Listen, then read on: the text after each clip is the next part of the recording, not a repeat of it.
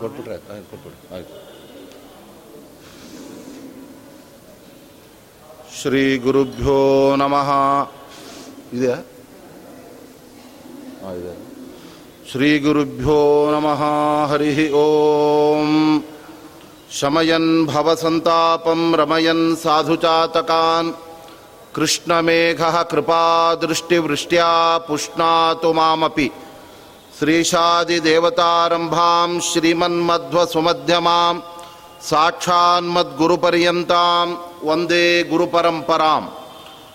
अभ्रमं भङ्गरहितम् अजडं विमलं सदा आनन्दतीर्थमतुलं भजे तापत्रयापहं दुर्वादिध्वान्तरवये वैष्णवेन्देवरेन्दवे श्रीराघवेन्द्रगुरवे नमः अत्यन्तदयालवे। यस्य प्रचण्डतपसा श्रुतिगीतवृत्तः ತುಷ್ಟೋ ಹರಿಃ ಕಿಲ ವಶಂ ವದತಾಂ ಅವಾಪ ಶ್ರೀಮಧ್ವಸನ್ಮತ ಪಯೋನಿಧಿ ಪೂರ್ಣಚಂದ್ರ ಶ್ರೀ ವಿಷ್ಣುತೀರ್ಥಮುನಿರಾಟ್ ಮುದಮಾತನೋತು ಬುದ್ಧಿ ಬುದ್ಧಿಸಂಪತ್ಪ್ರದಾಯಕಂ ವಿಜ್ಞಾನ ವಿಮಲಂ ಶಾಂತಂ ವಿಜಯಾಖ್ಯ ಗುರುಂ ಭಜೆ ಭಗವಂತನ ಅಪ್ಪಣೆಯಿಂದ ವಾಯುದೇವರು ಮಧ್ವರೂಪದಿಂದ ಅವತಾರವನ್ನು ಮಾಡಿ ವೇದಗಳಲ್ಲಿ ಜಟಿಲವಾದಂತಹ ಗೊಂದಲವನ್ನು ನಿವಾರಣೆ ಮಾಡಿ, ಭಗವಂತನ ಸರ್ವೋತ್ತಮತ್ವವನ್ನು ಸ್ಥಾಪನೆ ಮಾಡಿ, ತಾರತಮ್ಯವನ್ನು, ಪಂಚಭೇದವನ್ನು ತಿಳಿಸಿಕೊಟ್ಟಾಗ ಅದರ ಜೊತೆಗೆ ಉಳಿದ ಎಲ್ಲ ಇಪ್ಪತ್ತೊಂದು ಮತಗಳನ್ನು ಕೂಡ ಮಧ್ವಾಚಾರ್ಯ ನಿರಾಕರಣೆ ಮಾಡಿದ್ದಾರೆ. ಅದರ ನಂತರದಲ್ಲಿ ಇಪ್ಪತ್ತೆರಡನೆಯದಾಗಿ ಬಂದಿರತಕ್ಕಂತಹ ಸಿದ್ಧಾಂತವೇ ಅದು ನಮ್ಮ ಮಧ್ವ ಸಿದ್ಧಾಂತವಾಗಿದೆ. ವಾದಿರಾಜ ಸ್ವಾಮಿಗಳು ಈ ಮಾತನ್ನು ಯುಕ್ತಿಮಲಿಕಾ ಗ್ರಂಥದಲ್ಲಿ ಉಲ್ಲೇಖ ಮಾಡ್ತಾ ಇದ್ದಾರೆ. ನೋಡಿ, ನಮ್ಮ ಭಾರತೀಯ ದರ್ಶನಗಳಲ್ಲಿ ಮೊದಲು ದೇವರೇ ಇಲ್ಲ ಅನ್ನತಕ್ಕಂತಹ ಚಾರುವಾಕ ದರ್ಶನ ಬಂತು.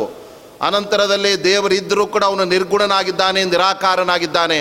ಮತ್ತು ಭಗವಂತ ಮತ್ತು ಜೀವರಿಗೆ ಭೇದವೇ ಇಲ್ಲ ಅನ್ನತಕ್ಕಂತಹ ಅನೇಕ ಇತರ ಅವೈದಿಕ ವಾದಗಳನ್ನು ನಿರಾಕರಣೆ ಮಾಡಿ ಶ್ರೀಮದ್ ಆಚಾರ್ಯರು ವೇದವ್ಯಾಸ ದೇವರಿಗೆ ಸಮ್ಮತವಾದ ವೇದ ಉಕ್ತವಾಗಿರತಕ್ಕಂತಹ ಸಿದ್ಧಾಂತವನ್ನು ಸ್ಥಾಪನೆ ಮಾಡಿದಾಗ ಉಳಿದ ಎಲ್ಲ ಮತಗಳು ಕೂಡ ಆಭಾಸಮಯವಾಗಿ ಅವೆಲ್ಲವೂ ಕೂಡ ತಿರಸ್ಕೃತವಾಗಿ ಮಧ್ವ ಸಿದ್ಧಾಂತವೇ ಅದು ಸರ್ವಶ್ರೇಷ್ಠವಾದ ಸಿದ್ಧಾಂತ ಎಂಬುದಾಗಿ ಅದು ರೂಪುಗೊಂಡಿದೆ. ಆದ್ದರಿಂದಲೇ ಪೂರ್ವ ಪೂರ್ವ ಪೂರ್ವಪಕ್ಷ ಯಾವನ್ ಮಧ್ವಮತೋದಯ ಅಂತೆ ಸಿದ್ಧಸ್ತು ಸಿದ್ಧಾಂತ ಮಧ್ವಸ್ಯಾಗಮಯ ವಹಿ ಅಂತ ವಾದಿರಾಜಸ್ವಾಮಿಗಳು ಉಲ್ಲೇಖ ಮಾಡ್ತಾ ಇದ್ದಾರೆ.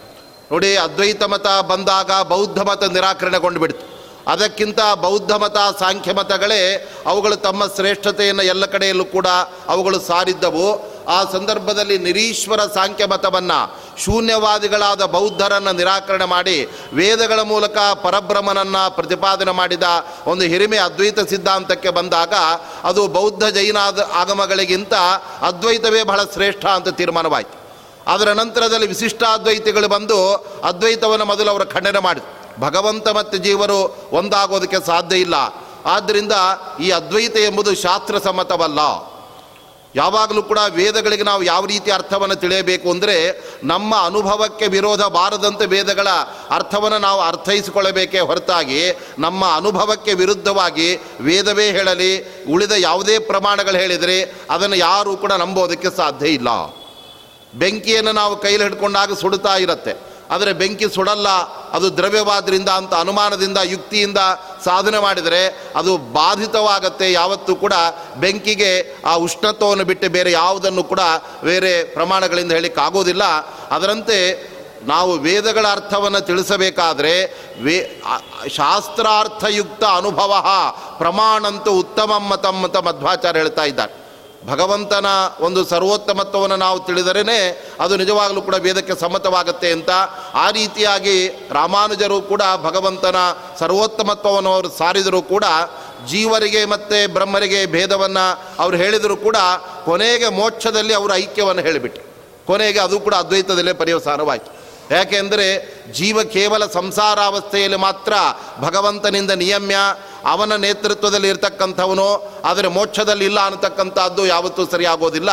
ಆದ್ದರಿಂದ ಭಗವಂತ ಎಲ್ಲ ಕಾಲದಲ್ಲೂ ಕೂಡ ಜೀವರಿಗೆ ಅವನು ನಿಯಾಮಕ, ಜೀವರು ಅಸ್ವತಂತ್ರರಾದ್ದರಿಂದ ಮೋಕ್ಷದಲ್ಲೂ ಭಗವಂತನ ಅಧೀನದಲ್ಲೇ ಅವರು ಅವನಿಂದಲೇ ಸುಖವನ್ನು ಪಡೆಯೋದಕ್ಕೆ ಸಾಧ್ಯ ಅನ್ನತಕ್ಕಂತಹ ಒಂದು ಶ್ರೀಮದ್ವೈಷ್ಣವ ಸಿದ್ಧಾಂತವನ್ನು ಜಗತ್ತಿನಲ್ಲಿ ಸಾರಿದವರೇ ಶ್ರೀಮಧ್ವಾಚಾರ್ಯರಾಗಿದ್ದಾರೆ ಆ ಮೂಲಕ ಅವರ ಪರಂಪರೆಯನ್ನು ಬೆಳಗಿಸಿದಂತಹ ಮಹಾನುಭಾವರು ಪದ್ಮನಾಭ ತೀರ್ಥರು, ಅಕ್ಷೋಭಿ ತೀರ್ಥರು, ಜಯತೀರ್ಥರೇ ಮೊದಲಾದ ಜ್ಞಾನಿಗಳೆಲ್ಲ ಆ ಮಧ್ವ ಸಿದ್ಧಾಂತಕ್ಕೆ ಸಾಕಷ್ಟು ಪುಷ್ಟಿಯನ್ನು ನೀಡಿತು ಅನಂತರದಲ್ಲಿ ವ್ಯಾಸರಾಜ ಸ್ವಾಮಿಗಳು ಮಧ್ವ ಸಿದ್ಧಾಂತಕ್ಕೆ ಅನೇಕ ಅಡೆತಡೆಗಳು ಬರುವುದನ್ನು ನೋಡಿ ಅದಕ್ಕೆ ಭದ್ರವಾದ ಕೋಟೆಯನ್ನು ನಿರ್ಮಾಣ ಮಾಡಬೇಕು ಅಂತ ಅವರು ಯೋಚನೆ ಮಾಡಿದರು. ಯಾಕೆ ಅಂದರೆ ಅವರು ರಾಜರಾದ್ದರಿಂದ ರಾಜರು ತಮ್ಮ ಸಾಮ್ರಾಜ್ಯವನ್ನು ಹೇಗೆ ದಕ್ಷತೆಯಿಂದ ನೋಡ್ಕೊಳ್ತಾರೆ ಅದಕ್ಕೆ ಶತ್ರುಗಳ ದಾಳಿಯೇ ಯಾವತ್ತೂ ಆಗದಂತೆ ನೋಡ್ಕೊಳ್ತಾರೆ ಅದರಂತೆ ಮಧ್ವ ಸಿದ್ಧಾಂತಕ್ಕೆ ಅಚ್ಛೇದ್ಯ ಅಭೇದ್ಯವಾದ ಕೋಟೆಗಳನ್ನು ತರ್ಕತಾಣವ, ನ್ಯಾಯಾಮೃತ, ಚಂದ್ರಿಕಾ ಇತ್ಯಾದಿ ಗ್ರಂಥಗಳ ಮೂಲಕ ವ್ಯಾಸರಾಜರು ಆ ಸಿದ್ಧಾಂತವನ್ನು ಅಚ್ಛೇದ್ಯ ಅಭೇದ್ಯವನ್ನಾಗಿ ಮಾಡಿದ್ದಾರೆ. ಅವರ ಗ್ರಂಥಗಳಿಂದಾಗಿ ಇವತ್ತಿಗೂ ಕೂಡ ಇತರ ಮತೀಯರು ಮಧ್ವ ಸಿದ್ಧಾಂತದ ಮೇಲೆ ಯಾವುದೇ ಆಕ್ಷೇಪ ಅವರಿಗೆ ಮಾಡಲಿಕ್ಕೆ ಸಾಧ್ಯವಾಗುವುದಿಲ್ಲ. ಅಂತಹ ಮಧ್ವ ಸಿದ್ಧಾಂತ ಅದು ಕೇವಲ ಹೆಚ್ಚು ಸಂಸ್ಕೃತದಲ್ಲೇ ಇದ್ದಾಗ ಆ ಸಮಯದಲ್ಲಿ ಅದನ್ನು ಒಂದು ದೊಡ್ಡ ಕ್ರಾಂತಿಯ ಹಿನ್ನೆಲೆಯಲ್ಲಿ ಕನ್ನ ಕನ್ನಡದಲ್ಲಿ ಅವುಗಳ ಸಾಹಿತ್ಯವನ್ನು ರಚನೆ ಮಾಡಬೇಕು ಅನ್ನತಕ್ಕಂತಹ ಪ್ರೇರಣೆಯಿಂದ ಆ ವ್ಯಾಸರಾಜರ ಕಾಲದಲ್ಲಿ ವಿಶೇಷವಾಗಿ ದಾಸಕೂಟದ ಒಂದು ಸ್ಥಾಪನೆಯಾಗಿದೆ. ಇದು ತತ್ವಜಿಜ್ಞಾಸುಗಳಿಗೆ ಸಂಸ್ಕೃತದಲ್ಲಿರುವ ವಿಷಯಗಳು ನಮಗೆ ಗೊತ್ತಾಗಲ್ಲ. ಆದ್ದರಿಂದ ನಮಗೂ ಕೂಡ ವೇದೋಕ್ತವಾದಂತಹ ಪ್ರಮೇಯಗಳು ತಿಳಿಯುವ ಹಂಬಲ ಇದೆ. ಅದಕ್ಕೆ ನಮಗೆ ಆಸಕ್ತಿ ಇದೆ. ಅದನ್ನು ತಿಳಿಸಬೇಕು ಅಂತ ಜನಗಳ ಒಂದು ವಿಶೇಷವಾದ ಆಸಕ್ತಿ ಮುನ್ನಡೆ ಅದು ಬಂದಾಗ ಆ ಸಂದರ್ಭದಲ್ಲಿ ವಿಶೇಷವಾಗಿ ದಾಸ ಸಾಹಿತ್ಯದ ಉದಯ ಎಂಬತಕ್ಕಂಥದ್ದಾಗಿತ್ತು. ಹೇಗೆ ವೇದವ್ಯಾಸದೇವರ ಕಾಲದಲ್ಲಿ ಅವರು ಮೊದಲು ಬರೀ ಬ್ರಹ್ಮಸೂತ್ರಗಳನ್ನು, ಅನಂತರದಲ್ಲಿ ವೇದಗಳ ವಿಭಾಗಕ್ಕೋಸ್ಕರವಾಗಿ ಬ್ರಹ್ಮಸೂತ್ರಗಳನ್ನು ಇತ್ಯಾದಿಗಳನ್ನು ಅವರು ರಚನೆ ಮಾಡಿದರು. ಆದರೆ ಅದೆಲ್ಲ ಕೆಲವೇ ಕೆಲವು ಅಧಿಕಾರಿಗಳಿಗೆ ಮಾತ್ರ ಅಧ್ಯಯನ ಮಾಡೋದಕ್ಕೆ ಅವಕಾಶ ಆಗ್ತಾ ಇತ್ತು. ಆದರೆ ಸ್ತ್ರೀಯರಿಗೆ, ಬ್ರಾಹ್ಮಣಾಧಮರಿಗೆ, ಅನಂತರದಲ್ಲಿ ಆ ಶೂದ್ರರಿಗೆಲ್ಲ ಆ ಬ್ರಹ್ಮಸೂತ್ರಗಳನ್ನು ಓದೋದಕ್ಕೆ ಅಧಿಕಾರ ಇರಲಿಲ್ಲ ಅಂಥವರಿಗೂ ಕೂಡ ತತ್ವಜ್ಞಾನದ ಆಸಕ್ತಿ ಹೆಚ್ಚಾದಾಗ, ಆ ಸಮಯದಲ್ಲಿ ವೇದವ್ಯಾಸದೇವರು ಯೋಚನೆ ಮಾಡಿದರು, ಮಹಿಳೆಯರಿಗೂ ಕೂಡ ತತ್ವಜ್ಞಾನದ ಆ ತಿರುಳು ದೊರಕೋದಕ್ಕೋಸ್ಕರ ನಾವು ಮಹಾಭಾರತ, ಭಾಗವತ ಗ್ರಂಥವನ್ನು ರಚನೆ ಮಾಡ್ತೇವೆ. ಅಂತ ಬ್ರಹ್ಮಸೂತ್ರಗಳ ರಚನೆಯ ನಂತರ ಸಾಮಾನ್ಯ ಜನಗಳಿಗೂ ಕೂಡ ಆ ಬ್ರಹ್ಮಸೂತ್ರವನ್ನು ಓದೋದಕ್ಕೆ ಅಧಿಕಾರ ಇಲ್ಲದೆ ಇರುವ ಜನಗಳಿಗೆ ವೇದದಲ್ಲಿ ಹೇಳಿದ ಪ್ರಮೇಯಗಳೆಲ್ಲ ಸರಿಯಾಗಿ ಆ ತಿಳಿಯಬೇಕು ಅನ್ನತಕ್ಕಂಥ ದೃಷ್ಟಿಯಿಂದ ಇತಿಹಾಸ ಪುರಾಣಗಳ ಯುಗ ಅದು ನಿರ್ಮಾಣವಾದದ್ದು ವೇದವ್ಯಾಸದೇವರ ಆ ಕಾಲದಲ್ಲಿ ಹೇಗೆ. ಅದರಂತೆ ವ್ಯಾಸರಾಜರ ಕಾಲದಲ್ಲೂ ಕೂಡ ಸಾಮಾನ್ಯ ಮಹಿಳೆಯರಿಗೆ ಮತ್ತು ಶೂದ್ರಾದಿಗಳಿಗೂ ಕೂಡ ನಮ್ಮ ಮಾಧ್ವ ಪ್ರಮೇಯಗಳು, ಮಾಧ್ವ ತತ್ವಜ್ಞಾನ ಅದು ದೊರಕಬೇಕು ಅನ್ನತಕ್ಕಂತಹ ಉದಾತ್ತವಾದ ಉದ್ದೇಶದಿಂದ ಆ ಹಿಂದೆನೇ ಇದ್ದಂತಹ ಆ ದಾಸ ಸಾಹಿತ್ಯವನ್ನು ವ್ಯಾಪಕವಾಗಿ, ಕ್ರಮಬದ್ಧವಾಗಿ ಅದನ್ನು ಪ್ರಚಾರಗೊಳಿಸುವ ಒಂದು ಕಾರ್ಯಕ್ಕೆ ಅವರು ನಾಂದಿಯನ್ನು ಹಾಕಿದವರೇ ನಮ್ಮ ವ್ಯಾಸರಾಜ ಸ್ವಾಮಿಗಳಾಗಿದ್ದಾರೆ ಇದು ಮಧ್ವ ಸಿದ್ಧಾಂತದಲ್ಲಿ ಮಾತ್ರ ಕಂಡು ಬರತಕ್ಕಂಥ ಒಂದು ದೊಡ್ಡ ಹಿರಿಮೆ. ಇತರ ಅದ್ವೈತ, ವಿಶಿಷ್ಟಾದ್ವೈತ ಸಿದ್ಧಾಂತಗಳಲ್ಲಿ ಎಲ್ಲೂ ಕೂಡ ವಚನಕಾರರು, ವಾಗ್ಗೇಯಕಾರರು ತಮ್ಮ ಮೂಲ ಸಿದ್ಧಾಂತವನ್ನು ಸಾಮಾನ್ಯ ಜನಗಳಿಗೆ ಮುಟ್ಟಿಸುವ ಒಂದು ದೊಡ್ಡ ಪ್ರಯತ್ನ ದಾಸ ಸಾಹಿತ್ಯದ ಹರಿದಾಸರ ಒಂದು ಆ ಪರಂಪರೆಯನ್ನು ಹುಟ್ಟು ಹಾಕುವಲ್ಲಿ ಅದು ವಿಫಲಗೊಂಡಾಗ ಅದು ಮೊಟ್ಟ ಮೊದಲು ಯಶಸ್ವಿಯಾಗಿ ಅದು ಮಧ್ವ ಮತದ ಪರಂಪರೆಯಲ್ಲಿ ಅದು ನಡೆದದ್ದನ್ನು ನಾವು ಕಾಣಬಹುದಾಗಿದೆ. ಹಾಗಾಗಿ ನರಹರಿ ತೀರ್ಥರಿಂದ ಏನು ಕನ್ನಡದಲ್ಲಿ ದೇವರ ನಾಮಗಳ ರಚನೆಯ ಒಂದು ಪ್ರಕ್ರಿಯೆ ಆರಂಭವಾಯಿತು.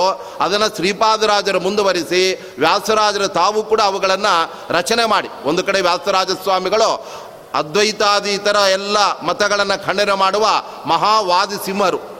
ಆದರೆ ಅಷ್ಟೇ ಸಾಮಾನ್ಯ ಸಜ್ಜನರ ಮೇಲೆ ಅವರು ವಿಶೇಷವಾದ ಅಕ್ಕರೆಯಿಂದ ಅವರು ಕನ್ನಡದಲ್ಲಿ ಕೂಡ ದೇವರ ನಾಮಗಳ ರಚನೆಯನ್ನೆಲ್ಲ ಮಾಡಿ ಆ ಮೂಲಕ ದಾಸ ಸಾಹಿತ್ಯ, ವ್ಯಾಸ ಸಾಹಿತ್ಯ ಎರಡನ್ನು ಕೂಡ ಅವರು ಸವ್ಯಸಾಚಿಗಳಂತೆ ಆ ಬೆಳೆಸಿದಂತಹ ಮಹಾನುಭಾವರು ವ್ಯಾಸರಾಜ ಸ್ವಾಮಿಗಳಾದ್ದರಿಂದ ಅವರ ಕಾಲದಲ್ಲಿ ಪುರಂದರದಾರ ಶ್ರೇಷ್ಠವಾಗಿ ಆ ಹರಿದಾಸ ಸಾಹಿತ್ಯದ ಪ್ರಥಮ ಆ ಹರಿಕಾರರಾಗಿ, ದಾಸರಾಯರಾಗಿ ಅವರು ರೂಪುಗೊಂಡರೆ, ಅವರ ನಂತರದಲ್ಲಿ ಕನಕದಾಸರು ಮತ್ತು ಮಹಿಪತಿ ದಾಸರು ಅವರುಗಳು ಕೂಡ ವಿಶೇಷವಾಗಿ ಆ ಮಧ್ವ ಸಿದ್ಧಾಂತದ ಸಾರವನ್ನು ಏನು ದಾಸ ಸಾಹಿತ್ಯದಲ್ಲಿ, ಕನ್ನಡದಲ್ಲಿ ಅದನ್ನು ಪುರಂದರದಾಸರು ತಿಳಿಸಿಕೊಟ್ಟರೋ ಅದನ್ನು ಬೆಳೆಸುವ ಕಾರ್ಯವನ್ನು ಮಾಡಿತು ಆದರೂ ಕೂಡ ಸುಮಾರು ಪುರಂದರದಾಸರ ನಂತರ ನೂರಿಪ್ಪತ್ತು ವರ್ಷಗಳ ಕಾಲ ಈ ದಾಸ ಸಾಹಿತ್ಯ ಅಷ್ಟಾಗಿ ಬೆಳೆದು ಬರಲೇ ಇಲ್ಲ.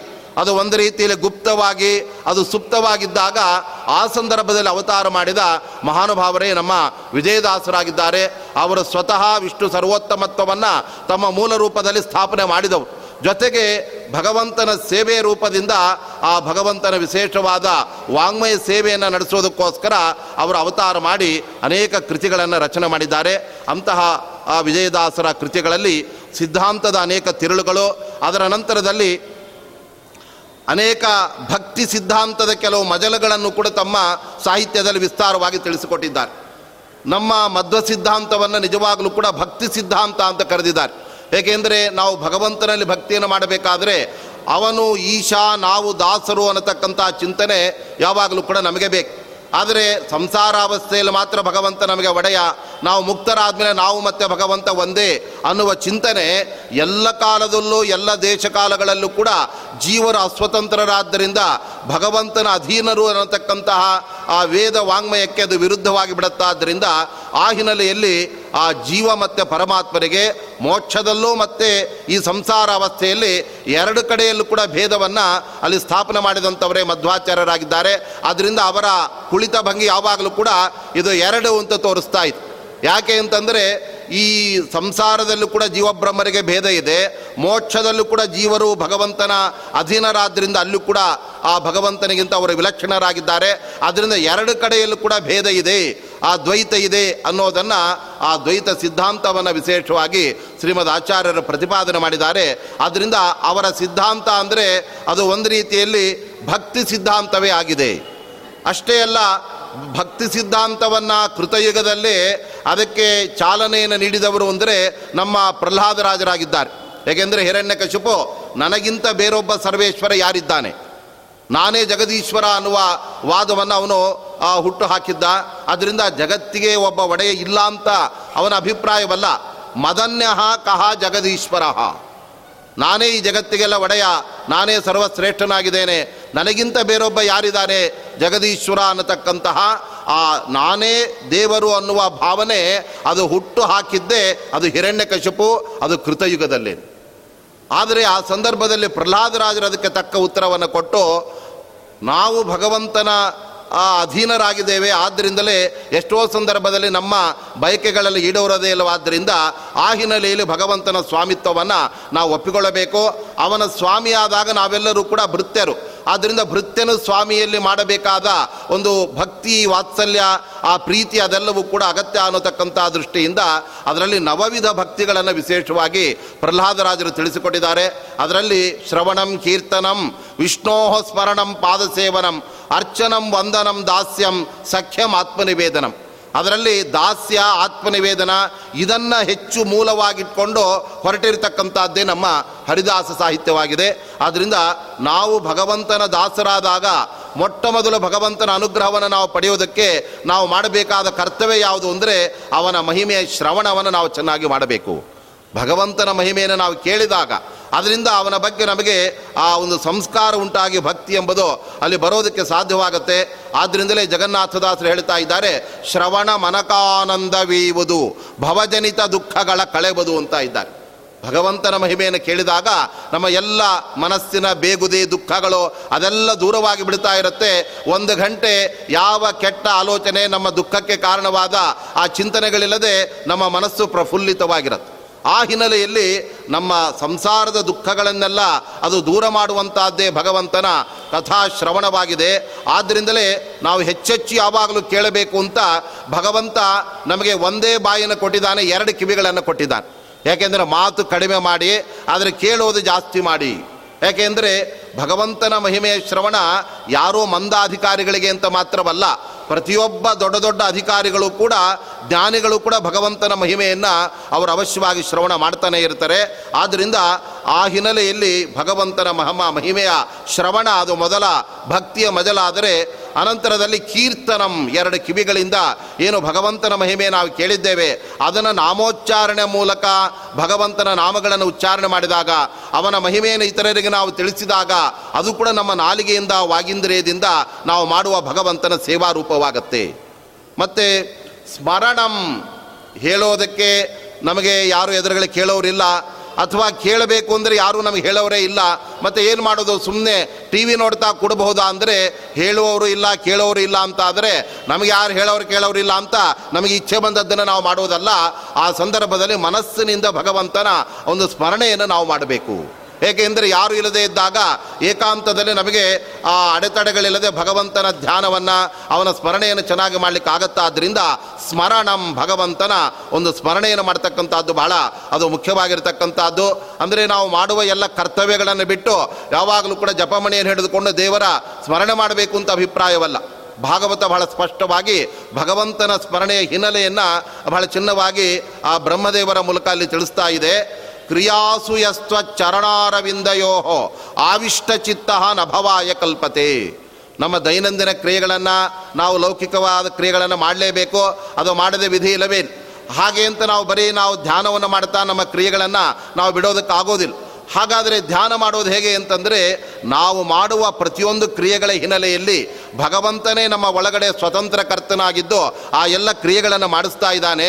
ಆದ್ದರಿಂದ ಅಂತಹ ಭಗವಂತನಲ್ಲೇ ನಾನು ಮನಸ್ಸನ್ನಿಟ್ಟು ಈ ಕರ್ತವ್ಯವನ್ನು ಮಾಡ್ತಾ ಇದ್ದೇನೆ ಅಂತ ಭಗವಂತನ ಸ್ಮರಣೆಯ ಜೊತೆ ಜೊತೆಗೆ ನಾವು ಉಳಿದ ಕರ್ತವ್ಯಗಳನ್ನು ಮಾಡಿಬಿಟ್ಟಾಗ ಆ ಸಂದರ್ಭದಲ್ಲಿ ನಮಗೆ ನಮ್ಮ ಕರ್ತವ್ಯವನ್ನು ನಿರ್ವಹಿಸಿದಂತೆ ಆಗತ್ತೆ ಆ ಸಮಯದಲ್ಲಿ ಭಗವಂತನ ಸ್ಮರಣೆಯನ್ನು ಕೂಡ ನಾವು ಮಾಡಿದಂತೆ ಆಗತ್ತೆ.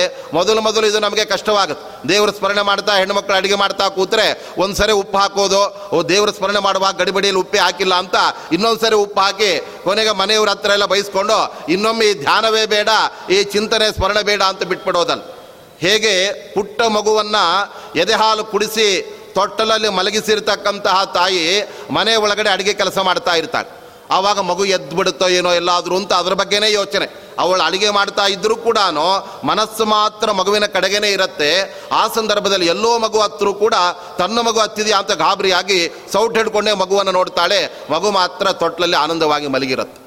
ಹೀಗೆ ನಮಗೆ ಯಾವುದು ಅತ್ಯಂತ ಇಷ್ಟವಾದ ವಸ್ತುವೋ ನಾವು ಬೇರೆ ಬೇರೆ ಕೆಲಸಗಳನ್ನು ಮಾಡುವಾಗಲೆಲ್ಲ ಅದನ್ನು ನಾವು ಗಮನಕ್ಕೆ ತಂದುಕೊಂಡೇ ತಂದುಕೊಳ್ತೇವೆ. ಅದು ನಮ್ಮ ಮನಸ್ಸಿನಲ್ಲಿ ಬರ್ದೇ ಬರುತ್ತೆ. ಆದರೆ ಭಗವಂತ ನಮಗೆ ಇಷ್ಟ ಆಗದೇ ಇದ್ದರೂ ಕೂಡ ಅವನನ್ನು ಇಷ್ಟ ಸಾಧನ ಅಂತಾದರೂ ಅವನನ್ನು ನಾವು ನೆನೆಯಬೇಕು. ಏಕೆಂದರೆ ಮಧ್ವಾಚಾರ್ಯರಂತಹ ಏಕಾಂತ ಭಕ್ತರಿಗೆ ಜ್ಞಾನಿಗಳಿಗೆ ಭಗವಂತ ಬರೀ ಇಷ್ಟ. ನಮಗೆಲ್ಲ ಭಗವಂತ ಇಷ್ಟ ಅಂದರೆ ಅವನೇನು ಸುಖನ ಅಥವಾ ಇನ್ನೊಂದ? ಅವನೇನು ತಿನ್ನೋದಕ್ಕೆ ತಿಂಡಿನ? ಅವನೇನು ಅಲ್ಲವೇ ಇಲ್ಲ. ಅವನು ಯಾಕೆ ನಮಗೆ ಇಷ್ಟ ಅಂತ ನಾವು ಕೇಳ್ತೇವೆ ಆದರೆ ಭಗವಂತ ನಮಗೆ ಸುಖವನ್ನು ಕೊಡ್ತಾನೆ, ಆನಂದವನ್ನು ಕೊಡ್ತಾನೆ ಅಂತ ಆದರೆ ಹಾಗಾದರೆ ನಮ್ಮ ಆನಂದ ಭಗವಂತನಿಂದ ಸಿಗತ್ತೆ ಅಂತ ಆದರೆ ಅದಕ್ಕಾಗಿ ನಮಗೆ ಭಗವಂತ ಬೇಕು. ಆದ್ದರಿಂದ ಭಗವಂತನನ್ನ ಇಷ್ಟ ಸಾಧನ, ನಮ್ಮ ಪುರುಷಾರ್ಥಕ್ಕೆ ಅವನೇ ಮುಖ್ಯವಾದ ಕಾರಣ, ಸಾಧನ ಅಂತ ತಿಳಿದು ಅವನನ್ನು ನಾವು ಸ್ಮರಿಸಿದಾಗ ಆ ಒಂದು ನಿರಂತರ ಅಭ್ಯಾಸದಿಂದ ಆ ಬೇರೆ ಬೇರೆ ಕೆಲಸಗಳನ್ನು ಮಾಡುವಾಗಲೂ ಕೂಡ ನಮಗೆ ಮನಸ್ಸು ಮಾತ್ರ ಭಗವಂತನ ಕಡೆಗೆ ಅದು ಹೋಗೋದಕ್ಕೆ ಸಾಧ್ಯವಾಗುತ್ತಾದ್ದರಿಂದ ಆ ಸ್ಮರಣೆ ಅದು ನಿಜವಾಗಲೂ ಕೂಡ ಹರಿದಾಸ ವಾಂಗ್ಮಯದ ಮೂಲಕ ಭಗವಂತನ ಸ್ಮರಣೆಯನ್ನು ನಾವು ಮಾಡೋದಕ್ಕೆ ಬಹಳ ವಿಶೇಷವಾದಂತಹ ಅನುಕೂಲತೆಗಳಿದೆ. ಏಕೆಂದರೆ ಪ್ರತಿಯೊಂದು ಕ್ರಿಯೆಗಳನ್ನು ಕಂದಾಗಲೂ ಕೂಡ ಅಲ್ಲಿ ಮಹಾಭಾರತ ಭಾಗವತದ ಘಟನೆಗಳನ್ನು ನಾವು ಸ್ಮರಣೆ ಮಾಡಿಕೊಂಡು ಆ ಮೂಲಕ ಭಗವಂತನನ್ನು ಅಲ್ಲಿ ನೆನೆಯೋದಕ್ಕೆ ಸಾಧ್ಯವಾಗುತ್ತೆ. ಆ ಥರ ಭಗವದ್ಭಕ್ತಿಯ ಆ ಸ್ಮರಣೆಯನ್ನು ವಿಶೇಷವಾಗಿ ಸಜ್ಜನರಲ್ಲಿ ಮೂಡಿಸುವ ಕಾರ್ಯವನ್ನು ಅದು ಹರಿದಾಸ ಸಾಹಿತ್ಯ ಎಂಬತಕ್ಕಂಥದ್ದು ಮಾಡಿತು ಕೀರ್ತನಂ ಸ್ಮರಣಂ ಪಾದ ಸೇವನಂ ಮತ್ತು ಭಗವಂತನ ಪಾದವನ್ನು ನಾವು ಮುಟ್ಟಿ ಸೇವನೆಯನ್ನು ಮಾಡ್ತಕ್ಕಂಥದ್ದು ಅಂತ ಮತ್ತೊಂದು ಭಗವಂತನ ಪಾದ ಅಂದರೆ ಅವನ ಸ್ವರೂಪ. ಭಗವಂತನ ಸ್ವರೂಪ ಹೇಗೆ ಅಂತ ಅದನ್ನು ನಾವು ತಿಳಿದು ಅವನಲ್ಲಿ ನಾವು ಭಕ್ತಿಯನ್ನು ಮಾಡ್ತಕ್ಕಂಥದ್ದು. ಅನಂತರ ಅರ್ಚನಂ ವಂದನಂ. ನಾವು ನಿತ್ಯ ಭಗವಂತನ ಪೂಜೆಯನ್ನು ಮಾಡಬೇಕು. ಅದಕ್ಕೋಸ್ಕರವೇ ಹೇಗೆ ಭಗವಂತನ ಪೂಜೆ ಅನ್ನೋದರ ಬಗ್ಗೆ ಶ್ರೀಮದ್ ಆಚಾರ್ಯರು ಉಲ್ಲೇಖ ಮಾಡ್ತಾ ಇದ್ದಾರೆ. ನೋಡಿ ಭಗವಂತನನ್ನು ನಿತ್ಯದಲ್ಲೂ ಕೂಡ ನಾವು ಪೂಜೆ ಮಾಡಬೇಕಾಗತ್ತೆ. ಆದ್ದರಿಂದ ಅದು ಪೂಜೆ ಎಂಬತಕ್ಕಂಥದ್ದು ಯಾ ಅದು ಯಾವುದೋ ಒಂದು ಕಡ್ಡಾಯವೇ ಆಗಿರ್ತಕ್ಕಂಥದ್ದಾಗಿದೆ ಆದ್ದರಿಂದ ಒಂದು ದಿನ ನಮಗೆ ಇಚ್ಛೆ ಬಂದರೆ ಪೂಜೆ ಇಲ್ಲದೆ ಹೋದರೆ ಇಲ್ಲ ಅಂತ ಮಾಡ್ಲಿಕ್ಕೆ ಆಗೋದಿಲ್ಲ ಆದ್ದರಿಂದ ಚಕ್ರಾಂಕ ಅಂದರೆ ಶಾಲಿಗ್ರಾಮ ಚಕ್ರಾಂಕಿತ ಇವುಗಳನ್ನು ತೆಗೆದುಕೊಂಡು ನಿತ್ಯದಲ್ಲೂ ಕೂಡ ಪೂಜೆ ಮಾಡಬೇಕು ಅಂತ, ಆ ಪೂಜೆಯನ್ನು ಕೂಡ ನಿತ್ಯ ಕಡ್ಡಾಯ ಮಾಡಬೇಕಾದದ್ದು ಅಂತ ಮಧ್ವಾಚಾರ್ಯ ತಿಳಿಸಿದ್ದಾರೆ. ಆ ನಂತರದಲ್ಲಿ ವಂದನಂ ಭಗವಂತನಿಗೆ ನಮಸ್ಕಾರಾದಿಗಳನ್ನು ಮಾಡ್ತಕ್ಕಂಥದ್ದು, ಕೊನೆಗೆ ದಾಸ್ಯ ಆತ್ಮನಿವೇದನ, ಇವೆರಡು ಬಹಳ ಮುಖ್ಯವಾಗಿರ್ತಕ್ಕಂಥದ್ದು. ನಾವು ಎಲ್ಲವನ್ನು ಕೂಡ ಭಗವಂತನ ಪೂಜಾದಿಗಳನ್ನು ಮಾಡಿ ನಾವು ಭಗವಂತನ ದಾಸರು ಅನ್ನತಕ್ಕಂತಹ ದಾಸತ್ವದ ಒಂದು ಪ್ರಜ್ಞೆಯನ್ನು ನಾವು ಪಡೀಲಿಲ್ಲ ಅಂತ ಆದರೆ ಆವಾಗ ನಾವು ಮಾಡಿದ್ದೆಲ್ಲ ಪೂರ್ಣವಾಗಿ ಅದು ಭಗವಂತನಿಗೆ ಸಮರ್ಪಿತವಾಗೋದಿಲ್ಲ. ಆದ್ದರಿಂದ ಆ ಭಗವಂತನ ದಾಸ್ಯವನ್ನು ವಿಶೇಷವಾಗಿ ನಮ್ಮಲ್ಲಿ ಮೈಗೂಡಿಸ್ಕೊಳ್ಬೇಕು. ಆವಾಗಲೇ ಭಗವಂತ ನಮಗೆ ಅನುಗ್ರಹ ಮಾಡ್ತಾನೆ ಎಂಬುದನ್ನು ತಿಳಿಸೋದಕ್ಕೋಸ್ಕರ ಈ ದಾಸ ಸಾಹಿತ್ಯ ಅದು ದಾಸರ ಒಂದು ಹೆಸರುಗಳ ಮೂಲಕವಾಗಿ ಅದು ಪ್ರಖ್ಯಾತವಾಗಿ ನಾವೆಲ್ಲ ಎಷ್ಟೇ ಓದಿದ್ದರೂ ಬೇರೆ ಬೇರೆ ಸಂಪತ್ತುಗಳನ್ನು ನಾವು ಪಡೆದಿದ್ದರೂ ಕೂಡ ಭಗವಂತನ ದಾಸರು ಅನ್ನುವ ಪ್ರಜ್ಞೆಯನ್ನು ಜಾಗೃತಗೊಳಿಸುವ ಒಂದು ಹಿನ್ನೆಲೆಯಲ್ಲಿ ಆ ದಾಸ ಸಾಹಿತ್ಯದ ಒಂದು ಮೂಲ ಉಗಮ ಎಲ್ಲಿ ಅಡಗಿದೆ ಅಂದರೆ ನವವಿಧ ಭಕ್ತಿಗಳಲ್ಲಿ ಎಂಟನೆಯದಾಗಿರ್ತಕ್ಕಂತಹ ಏನೊಂದು ದಾಸ್ಯ ಭಗವಂತನ ದಾಸತ್ವವನ್ನು ಅಲ್ಲಿ ಪ್ರತಿಪಾದನೆ ಮಾಡ್ತಕ್ಕಂಥ ಒಂದು ಭಕ್ತಿಯ ಒಂದು ಮಜಲಿದೆ. ಅದರ ಹಿನ್ನೆಲೆಯಲ್ಲಿ ಹೊರಟಿರ್ತಕ್ಕಂಥದ್ದು ಅದು ದಾಸ ಸಾಹಿತ್ಯವಾದ್ದರಿಂದ ಅದು ಎಲ್ಲ ಕಡೆಯಲ್ಲೂ ಕೂಡ ಆ ಭಗವಂತನ ಶ್ರೇಷ್ಠತೆ, ನಮ್ಮ ಅಸರ್ವಜ್ಞತೆ, ನಲ್ ನಮ್ಮ ಅಲ್ಪಜ್ಞತೆಯನ್ನು ಅದು ತಿಳಿಸಿಕೊಡುವ ಮೂಲಕ ಆ ಹಿನ್ನೆಲೆಯಲ್ಲಿ ಅವರು ತಮ್ಮ ಅನುಭವಗಳನ್ನು ನಾವೆಲ್ಲ ಕಷ್ಟಪಟ್ಟಾಗ ಆ ಸಮಯದಲ್ಲಿ ದೇವರ ಅನುಗ್ರಹ ನಮಗಾಗಿದ್ದಿಲ್ಲ. ಅನಂತರದಲ್ಲಿ ಭಗವಂತ ಅನುಗ್ರಹ ಮಾಡಿದಾಗ ಸಕಲ ಭಾಗ್ಯಗಳು ಕೂಡ ನಮಗೆ ಬಂತು ಅಂತ ಅವರೆಲ್ಲ ಭಗವಂತನನ್ನು ಸ್ಮರಣೆ ಮಾಡ್ತಾ ಅವನ ಒಂದು ಈಶತ್ವವನ್ನು, ಅವನ ನಿಯಾಮಕತ್ವವನ್ನು ಒಪ್ಪಿಕೊಂಡೇ ಅವರು ತಮ್ಮ ಎಲ್ಲ ಪ್ರವೃತ್ತಿಗಳನ್ನು ಅವರು ಕಾಣ್ತಾ ಇರ್ತಾರೆ. ಆದ್ದರಿಂದ ಭಗವಂತನ ದಾಸ್ಯ ಅದು ಕೂಡ ಮುಖ್ಯವಾಗಿ ಭಗವಂತನನ್ನು ನಾವು ಒಡೆಯ ಅಂತ ತಿಳಿದು ಅವನಲ್ಲಿ ನಾವು ದಾಸ್ಯವನ್ನು ಅಲ್ಲಿ ಮಾಡಬೇಕು. ಅನ್ನೋದು ಮುಖ್ಯವಾದ ಹರಿದಾಸ ಸಾಹಿತ್ಯದ ಒಂದು ಗುರಿಯಾಗಿದೆ. ಇದರ ಜೊತೆಗೆ ಆತ್ಮನಿವೇದನೆ. ನಾವು ಎಲ್ಲವನ್ನು ಕೂಡ ಭಗವಂತನಿಗೆ ಅರ್ಪಣೆ ಮಾಡುವಂತಹ ಒಂದು ಆ ಭಕ್ತಿಯ ಕೊನೆ ಹಂತವನ್ನು ನಾವು ತಲುಪಿದಾಗಲೇ ಆ ಎಲ್ಲ ಸಾಧನೆಗಳು ಕೂಡ ನಿಜವಾದ ಅರ್ಥದಲ್ಲಿ ಪರಿಪೂರ್ಣವಾಗುತ್ತೆ. ಬಲಿಚಕ್ರವರ್ತಿ ಭಗವಂತನಿಗೆ, ತ್ರಿವಿಕ್ರಮನಿಗೆ ಎಲ್ಲವನ್ನು ದಾನ ಮಾಡಿದರೂ ಕೂಡ ಹದಿನಾಲ್ಕು ಲೋಕಗಳನ್ನು ಎರಡು ಪಾದಗಳಿಂದಲೇ ಅಳೆದಿರತಕ್ಕಂತಹ ತ್ರಿವಿಕ್ರಮ ದೇವರು ಇನ್ನೊಂದು ಪಾದಕ್ಕೆ ಜಾಗ ಎಲ್ಲಿ ಅಂತ ಕೇಳಿದ್ರು. ಆವಾಗ ಬಲಿಚಕ್ರವರ್ತಿಗೆ ಅನ್ನಿಸಿತು, ನಾನು ಭಗವಂತನಿಗೆ ಏನು ಕೊಡೋದಕ್ಕೆ ಸಾಧ್ಯ ಇಲ್ಲ. ಆದ್ದರಿಂದ ಅವನು ನಿಜವಾಗಲೂ ಕೂಡ ಒಂದೇ ಪಾದದಿಂದ ಒಂದು ವೇಳೆ ಎಲ್ಲವನ್ನು ಕೂಡ ಅಳೆದು, ಇನ್ನು ಎರಡು ಪಾದಗಳಿಗೆ ಎಲ್ಲಿ ಜಾಗ ಅಂತ ಕೇಳಿದರೆ, ಇರೋದು ಒಂದೇ ತಲೆ, ನಾನು ಹೇಗೆ ದೇವರಿಗೆ ಎರಡೆರಡು ತಲೆ ಕೊಡೋದಕ್ಕೆ ಸಾಧ್ಯವಾಗಿತ್ತು? ಆದ್ದರಿಂದ ದೇವರು ಬಹಳ ಕರುಣಾಮಯಾಗಿದ್ದಾನೆ ಯಾರಿಗೆ ಎಷ್ಟು ದಾನ ಮಾಡೋದಕ್ಕೆ ಸಾಮರ್ಥ್ಯ ಇದೆ, ಅಷ್ಟನ್ನೇ ಅವನು ಕೇಳ್ತಾನೆ, ಅಷ್ಟನ್ನೇ ಪಡಿತಾನೆ ಅಂತ ಭಗವಂತನ ಬಗ್ಗೆ ಜ್ಞಾನೋದಯವಾಗಿ ಅವನಿಗೆ ತನ್ನನ್ನು ಸಂಪೂರ್ಣವಾಗಿ ಅಲ್ಲಿ ಸಮರ್ಪಣೆ ಮಾಡುವಾಗ ಆತ್ಮ ನಿವೇದನೆಯನ್ನು ಮಾಡ್ತಾ ಇದ್ದಾನೆ ಬಲಿಚಕ್ರವರ್ತಿ. ಇದೆಲ್ಲ ಇದುವರೆಗೂ ಕೂಡ ನಾನು ನಿನಗೆ ಕೊಟ್ಟೆ ಅಂತ ನಾನು ಅನ್ನುವ ಸಾತ್ವಿಕ ಅಹಂಕಾರ ಇನ್ನೂ ಕೂಡ ನನ್ನಲ್ಲಿ ಇತ್ತು. ಆದರೆ ಎಲ್ಲವೂ ಕೂಡ ನೀನೇ ನನ್ನ ಒಳಗಡೆ ಇದ್ದು ಈ ದಾನವನ್ನು ಕೊಡಿಸಿದವನು ಕೂಡ ನೀನೇ. ಹೊರಗಡೆ ತ್ರಿವಿಕ್ರಮನಾಗಿ ಅದನ್ನು ಪಡೆದವನು ಕೂಡ ನೀನೇ ಆಗಿದೆಯಾ ಅಂತ ಎಲ್ಲ ಕಡೆಯಲ್ಲೂ ಕೂಡ ನೀನು ನೀನು ಅನ್ನತಕ್ಕಂತಹ ಒಂದು ಸಾತ್ವಿಕ ಮನೋಭಾವ ನನ್ನಲ್ಲಿ ಬರಲೇ ಇಲ್ಲ. ಆದರೆ ನಿನ್ನ ಪಾದ ಸ್ಪರ್ಶ ನನ್ನ ತಲೆಗೆ ಆದಾಗ ನನ್ನ ಎಲ್ಲ ತಲೆಯಲ್ಲಿದ್ದ ಅಜ್ಞಾನವೆಲ್ಲ ಹೊರಟೋಯಿತು. ಇನ್ನು ಮೇಲೆ ನಾನು ತ್ರಿವಿಕ್ರಮನಿಗೆ ವಾಮನನಿಗೆ ದಾನ ಮಾಡಿದೆ.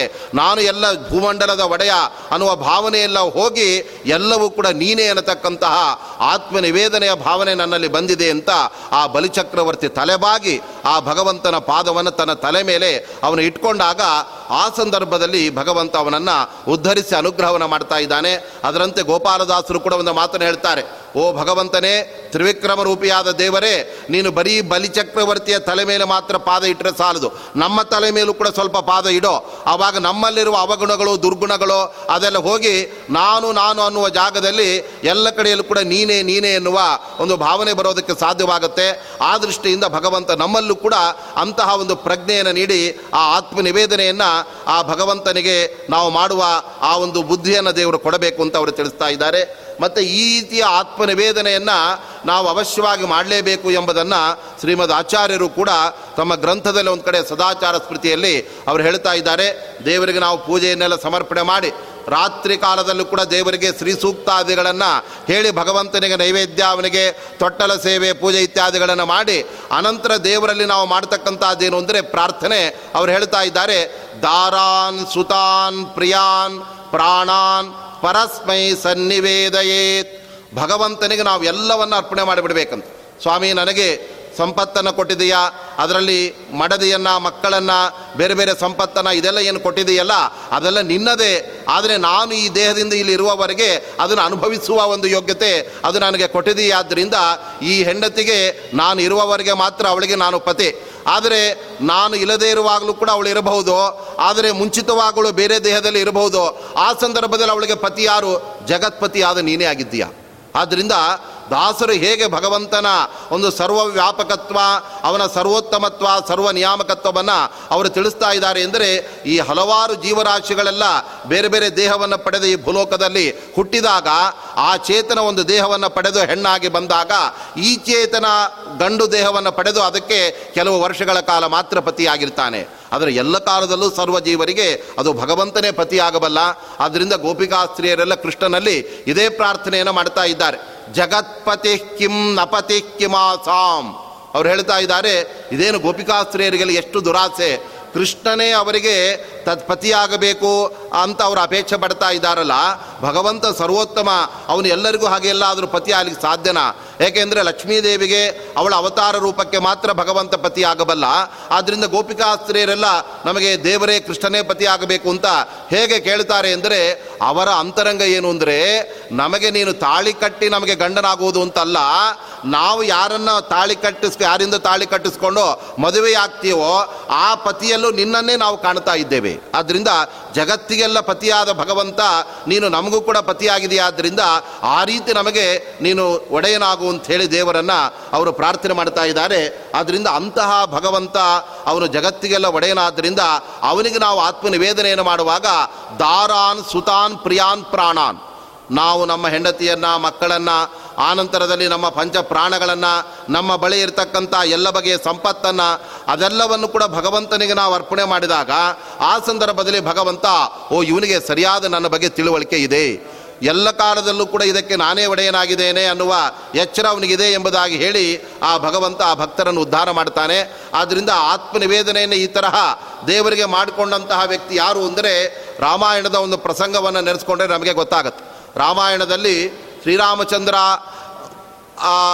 ತನ್ನ ಭಕ್ತನಾಗಿರ್ತಕ್ಕಂಥ ಸುಗ್ರೀವನ ಒಂದು ಪ್ರಾರ್ಥನೆ ಮೇರೆಗೆ ವಾಲಿಯನ್ನು ಹೊಡೆದೇ ಅವನನ್ನು ಉರುಳಿಸಿಯೇ ಕಪಿರಾಜ್ಯವನ್ನು ಅವನಿಗೆ ಕೊಡಬೇಕು ಅಂತ ಸುಗ್ರೀವನ ಆಸೆ ಇದ್ದದ್ದರಿಂದ ಹಾಗೇನೆ ಶ್ರೀಕೃಷ್ಣ, ಆ ರಾಮದೇವರು ಆ ಬಿಲ್ಲು ಬಾಣಗಳನ್ನು ಹಿಡಿದುಕೊಂಡು ವಾಲಿಯನ್ನು ಗಿಡದ ಮರೆಯಿಂದ ಹೊಡೆದು ಬಿಡ್ತಾನೆ. ಯಾಕೆಂದರೆ ಎದುರುಗಡೆ ಬಂದು ಬಿಟ್ಟರೆ ಹೊಡೆದರೆ ವಾಲಿ ಮಹಾಭಕ್ತನಾಗಿದ್ದಾನೆ, ಅವನು ರಾವಣಂತೆ ಅಂತಹ ದುಷ್ಟನೇನು ಕೂಡ ಅಲ್ಲ. ಆದ್ದರಿಂದ ರಾಮದೇವರು ಸಾಕ್ಷಾತ್ ಭಗವಂತನ ಅವತಾರ ಅಂತ ಅವನಿಗೆಲ್ಲ ಗೊತ್ತಿರುತ್ತೆ. ಎದುರುಗಡೆ ಬಂದು ಅವನಿಗೆ ಬಾಣ ಹೊಡೆಯಕ್ಕೆ ಹೋದರೆ, ಆವಾಗ ಎಲ್ಲಾದರೂ ಬಂದು ಕಾಲಿಗೆ ಬಿದ್ದು ಬಿಟ್ಟರೆ ಶರಣಾಗತರಾದವರನ್ನು ಕೊಲ್ಲೋದು ಯಾವತ್ತೂ ಕೂಡ ಅದು ಧರ್ಮ ಆಗೋದಿಲ್ಲ. ಆದ್ದರಿಂದ ಅವನು ನನ್ನ ಪಾದದ ಹತ್ರನೇ ಬರಬಾರ್ದು. ಅಂದರೆ ಯಾರು ಭಗವಂತನ ಪಾದದ ಹತ್ರ ಬರೋದಿಲ್ಲ, ಅಥವಾ ಯಾರನ್ನ ದೇವರು ತನ್ನ ಪಾದದ ಹತ್ರ ಬರದಂತೆ ದೂರ ಮಾಡ್ತಾನೆ ಅಂದರೆ ಯಾರು ವಾಯುದೇವರ ಅನುಗ್ರಹವನ್ನು ಪಡೆದಿಲ್ಲ, ಅವರನ್ನು ಯಾವತ್ತೂ ಭಗವಂತ ತನ್ನ ಹತ್ತಿರಕ್ಕೆ ಸೇರಿಸೋದೇ ಆದ್ದರಿಂದ ರಾಮದೇವರಿಗೆ ಸುಗ್ರೀವನ ಆ ಒಂದು ಸಖ್ಯ, ಸುಗ್ರೀವನು ರಾಮದೇವರ ಸಮೀಪಕ್ಕೆ ಬಂದದ್ದು, ಅವರಿಬ್ಬರ ಅನ್ಯೋನ್ಯತೆ, ಪ್ರೀತಿ ಹೇಗೆ ಅದು ಉಂಟಾಗಿದ್ದು ಅಂದರೆ ಹನುಮಂತ ದೇವರ ಮಧ್ಯಸ್ಥಿಕತೆಯಿಂದ. ಆದ್ದರಿಂದ ಹನುಮಂತ ದೇವರ ಬೆಂಬ ಅನುಗ್ರಹವನ್ನು ಪಡೆಯದೇ ಇರತಕ್ಕಂತಹ ವಾಲಿಗೆ ಆ ರಾಮದೇವರಲ್ಲಿ ಭಕ್ತಿ ಮಾಡಲಿಕ್ಕೆ ಆಗಲೇ ಇಲ್ಲ. ಅದರಿಂದ ರಾಮನ ವಿರುದ್ಧವೇ ಅವನು ನಿಂತುಕೊಂಡ ಕೊನೆಗೆ ರಾಮನ ಬಾಣಕ್ಕೆ ತುತ್ತಾಗಿ ವಾಲಿ ಕೆಳಗಡೆ ಬಿದ್ದು ಬಿಟ್ಟು ಆವಾಗ ಇನ್ನೇನು ಪ್ರಾಣ ಹೋಗ್ತಾ ಇದೆ, ಎದೆಗೆ ನಾಟಿ ಬಿಟ್ಟಿದೆ ಬಾಣ, ತಕ್ಷಣದಲ್ಲಿ ರಾಮದೇವರು ಓಡಿ ಬಂದು ಆ ತಲೆ, ಅವನ ಎದೆಗೆ ನಾಟಿದ್ದಂತಹ ಬಾಣವನ್ನು ತೆಗೆದು ತನ್ನ ತೊಡೆ ಮೇಲೆ ವಾಲಿಯನ್ನು ಮಲಗಿಸ್ಕೊಂಡ್ಬಿಡ್ತಾರೆ ಮಲಗಿಸ್ಬಿಟ್ಟು ರಾಮದೇವರು ತಿಳಿಸ್ತಾ ಇದ್ದಾರೆ ಉಜ್ಜೀವ ಇಷ್ಯೇ ನೀನು ಬದುಕ್ತೇನೆ ಅಂತ ಆಸೆ ಪಡೋದಾದರೆ ಈಗಲೇ ನಿನ್ನನ್ನು ಬದುಕಿಸ್ಬಿಡ್ತೇನೆ. ಆದ್ದರಿಂದ ನಾನು ಸತ್ತವರನ್ನು ಬದುಕಿಸಬಲ್ಲೆ, ಬದುಕಿದವರನ್ನು ಕೂಡ ಸಾಯಿಸಿಬಿಡಬಲ್ಲೆ. ಆದ್ದರಿಂದ ನಾನು ಈ ಸಾಮರ್ಥ್ಯದಿಂದ ನಿನ್ನನ್ನು ಪುನರ್ಜನ್ಮ ಕೊಟ್ಟು ಉದ್ಧಾರ ಮಾಡ್ತೇನೆ. ಆದ್ದರಿಂದ ಎದ್ದೇಳು ಮೇಲಕ್ಕೆ ಅಂತ ಹೇಳಿದರೆ ಅದಕ್ಕೆ ವಾಲಿ ಹೇಳ್ತಾ ಇದ್ದಾನೆ. ನಾನು ಇಂತಹ ಅವಕಾಶವನ್ನು ಮಿಸ್ ಮಾಡಿಕೊಳ್ಳೋದಿಲ್ಲ. ಯಾಕೆಂದರೆ ಯಾವ ಭಗವಂತನ ಒಂದು ಸ್ಮರಣೆ ಮಾಡಿಯೇ ದೇಹವನ್ನು ಬಿಡುವವರೆಲ್ಲ ಉತ್ತಮ ಲೋಕಗಳನ್ನು ಪಡಿತಾ ಇದ್ದಾರೋ, ಅಂತಹ ನಾನು ಆ ಭಗವಂತನ ತೊಡೆ ಮೇಲೆ ತಲೆಯನ್ನಿಟ್ಟು ಪ್ರಾಣ ಬಿಡ್ತಾ ಇದ್ದೇನೆ. ಅಂದರೆ ಇದು ಬೇರೆ ಯಾರಿಗಾದರೂ ಸಿಗೋದಕ್ಕೆ ಸಾಧ್ಯತೆ ಇದೆಯಾ? ಆದ್ದರಿಂದ ನಾನು ಬದುಕೋದಕ್ಕೆ ಇಷ್ಟಪಡೋದಿಲ್ಲ. ಆದರೆ ಸಾಯಲೇಬೇಕು ಅಂತ ನಾನು ತೀರ್ಮಾನ ಮಾಡಿದ್ದೇನೆ. ಆದರೆ ನಿನ್ನ ಬಾಣದ ಸ್ಪರ್ಶದಿಂದ ಸತ್ತಾಗ ಇನ್ನೂ ಒಳ್ಳೊಳ್ಳೆ ನಿನ್ನ ಅನುಗ್ರಹವೇ ಆಗತ್ತೆ ಅಂತ ನಾನು ಭಾವಿಸ್ತಾ ಇದ್ದೇನೆ. ಆದರೆ ಸಾಯುವ ಮುಂಚೆ ನಾನು ಸರ್ವ ಸಮರ್ಪಣೆಯನ್ನು ನಿನಗೆ ನಾನು ಮಾಡಿ ನಿನಗೆ ಅರ್ಪಣೆ ಮಾಡ್ತೇನೆ ಅಂತ ಹೇಳ್ತಾ ವಾಲಿ ತಿಳಿಸ್ತಾ ಇದ್ದಾನೆ. ನನ್ನ ಹೆಂಡತಿಯಾದಂತಹ ತಾರೆ, ಅವಳು ಸುಗ್ರೀವನ ಕುದೃಷ್ಟಿಗೆ ಎಲ್ಲಾದರೂ ಬಿದ್ದು ದೌರ್ಜನ್ಯಕ್ಕೆ ಒಳಗಾಗಬಹುದು. ಯಾಕೆ ಎಂದರೆ ಈಗಾಗಲೇ ಸುಗ್ರೀವನ ಪತ್ನಿಯನ್ನು ನಾನು ಅಪಹಾರ ಮಾಡಿಬಿಟ್ಟದ್ರಿಂದ ನಾನು ಸತ್ತ ನಂತರ ನನ್ನ ಹೆಂಡತಿಯ ಮೇಲೂ ಕೂಡ ಅವನೇನಾದರೂ ತೊಂದರೆ ಮಾಡಿಬಿಡ್ಬೋದು. ಆದ್ದರಿಂದ ಯಾವುದೇ ಕಾರಣಕ್ಕೂ ಕೂಡ ಅವಳಿಗೆ ತೊಂದರೆ ಆಗದಂತೆ ನಾನು ಅವಳಿಗೆ ತಾತ್ಕಾಲಿಕವಾಗಿ ಪತಿಯಷ್ಟೇ. ಎಲ್ಲ ಕಾಲದಲ್ಲಿ ಎಲ್ಲರಿಗೆ ಪತಿ ನೀನೇ ಆದ್ದರಿಂದ ಇನ್ನು ಮೇಲೆ ನನ್ನ ಮಡದಿಯಾದ ತಾರೆ ನನ್ನ ಪತ್ನಿಯಲ್ಲ, ಅವಳಿಗೆ ನೀನೇ ಪತಿಯಾಗಿದ್ದೀಯಾ? ಆದ್ದರಿಂದ ಅವಳನ್ನು ರಕ್ಷಣೆ ಮಾಡುವ ಒಂದು ಜವಾಬ್ದಾರಿ ನಿನ್ನದೇ ಆಗಿದೆ. ಮತ್ತು ನನ್ನ ಒಬ್ಬ ಮಗ ಅವನು ಅಂಗದ ಅವನೊಬ್ಬನೇ ಒಬ್ಬ ಮಗ. ಅವನು ನಾನು ಸತ್ತ ಮೇಲೆ ಅನಾಥನಾಗಿಬಿಡ್ತಾನೆ. ಆದರೆ ಜಗನ್ನಾಥನಾದ ನೀನೇ ಅವನಿಗೆ ನಾಥನಾಥ್ ಅವನಿಗೆ ಇನ್ಯಾರು ಕೂಡ ಅವನು ಬೇರೆ ತಂದೆ ಬೇಡ. ಅವನು ಇನ್ನು ಮೇಲೆ ತಂದೆ ಯಾರು ಅಂದರೆ ರಾಮಚಂದ್ರ ಪ್ರಭು ಅಂತ ಅವನು ಹೇಳ್ಕೊಂಡು ಓಡಾಡ್. ಆದ್ದರಿಂದ ಆ ಮಗನನ್ನು, ಅಂಗದನನ್ನು ನಿನ್ನ ಪಾದಕ್ಕೆ ನಾನು ಅರ್ಪಣೆ ಮಾಡಿಬಿಡ್ತಾ ಇದ್ದೇನೆ. ಅವನನ್ನು ಕೂಡ ನಿನಗೆ ಸಮರ್ಪಿಸಿ ಬಿಟ್ಟಿದ್ದೇನೆ ಇನ್ನು ನನ್ನ ಈ ಎಲ್ಲ ಕಪಿ ಸಾಮ್ರಾಜ್ಯ ಅದು ನಿನ್ನ ಪಾದದ ಅಡಿಯಲ್ಲಿ ನಾನು ಇಡ್ತಾ ಇದ್ದೇನೆ. ನಾನು ಸುಗ್ರೀವನಿಗೆ ಕೊಡೋದಕ್ಕೆ ಇಷ್ಟಪಡೋದಿಲ್ಲ. ಇದೆಲ್ಲವನ್ನು ಕೂಡ ನಿನ್ನ ಪಾದಕ್ಕೆ ಅರ್ಪಣೆ ಮಾಡ್ತೇನೆ. ಆನಂತರ ನೀನು ಬೇಕಾದರೆ ಯಾರಿಗೆ ಬೇಕಾದರೂ ಕೊಟ್ಕೋ ನನಗೇನು ತೊಂದರೆ ಇಲ್ಲ.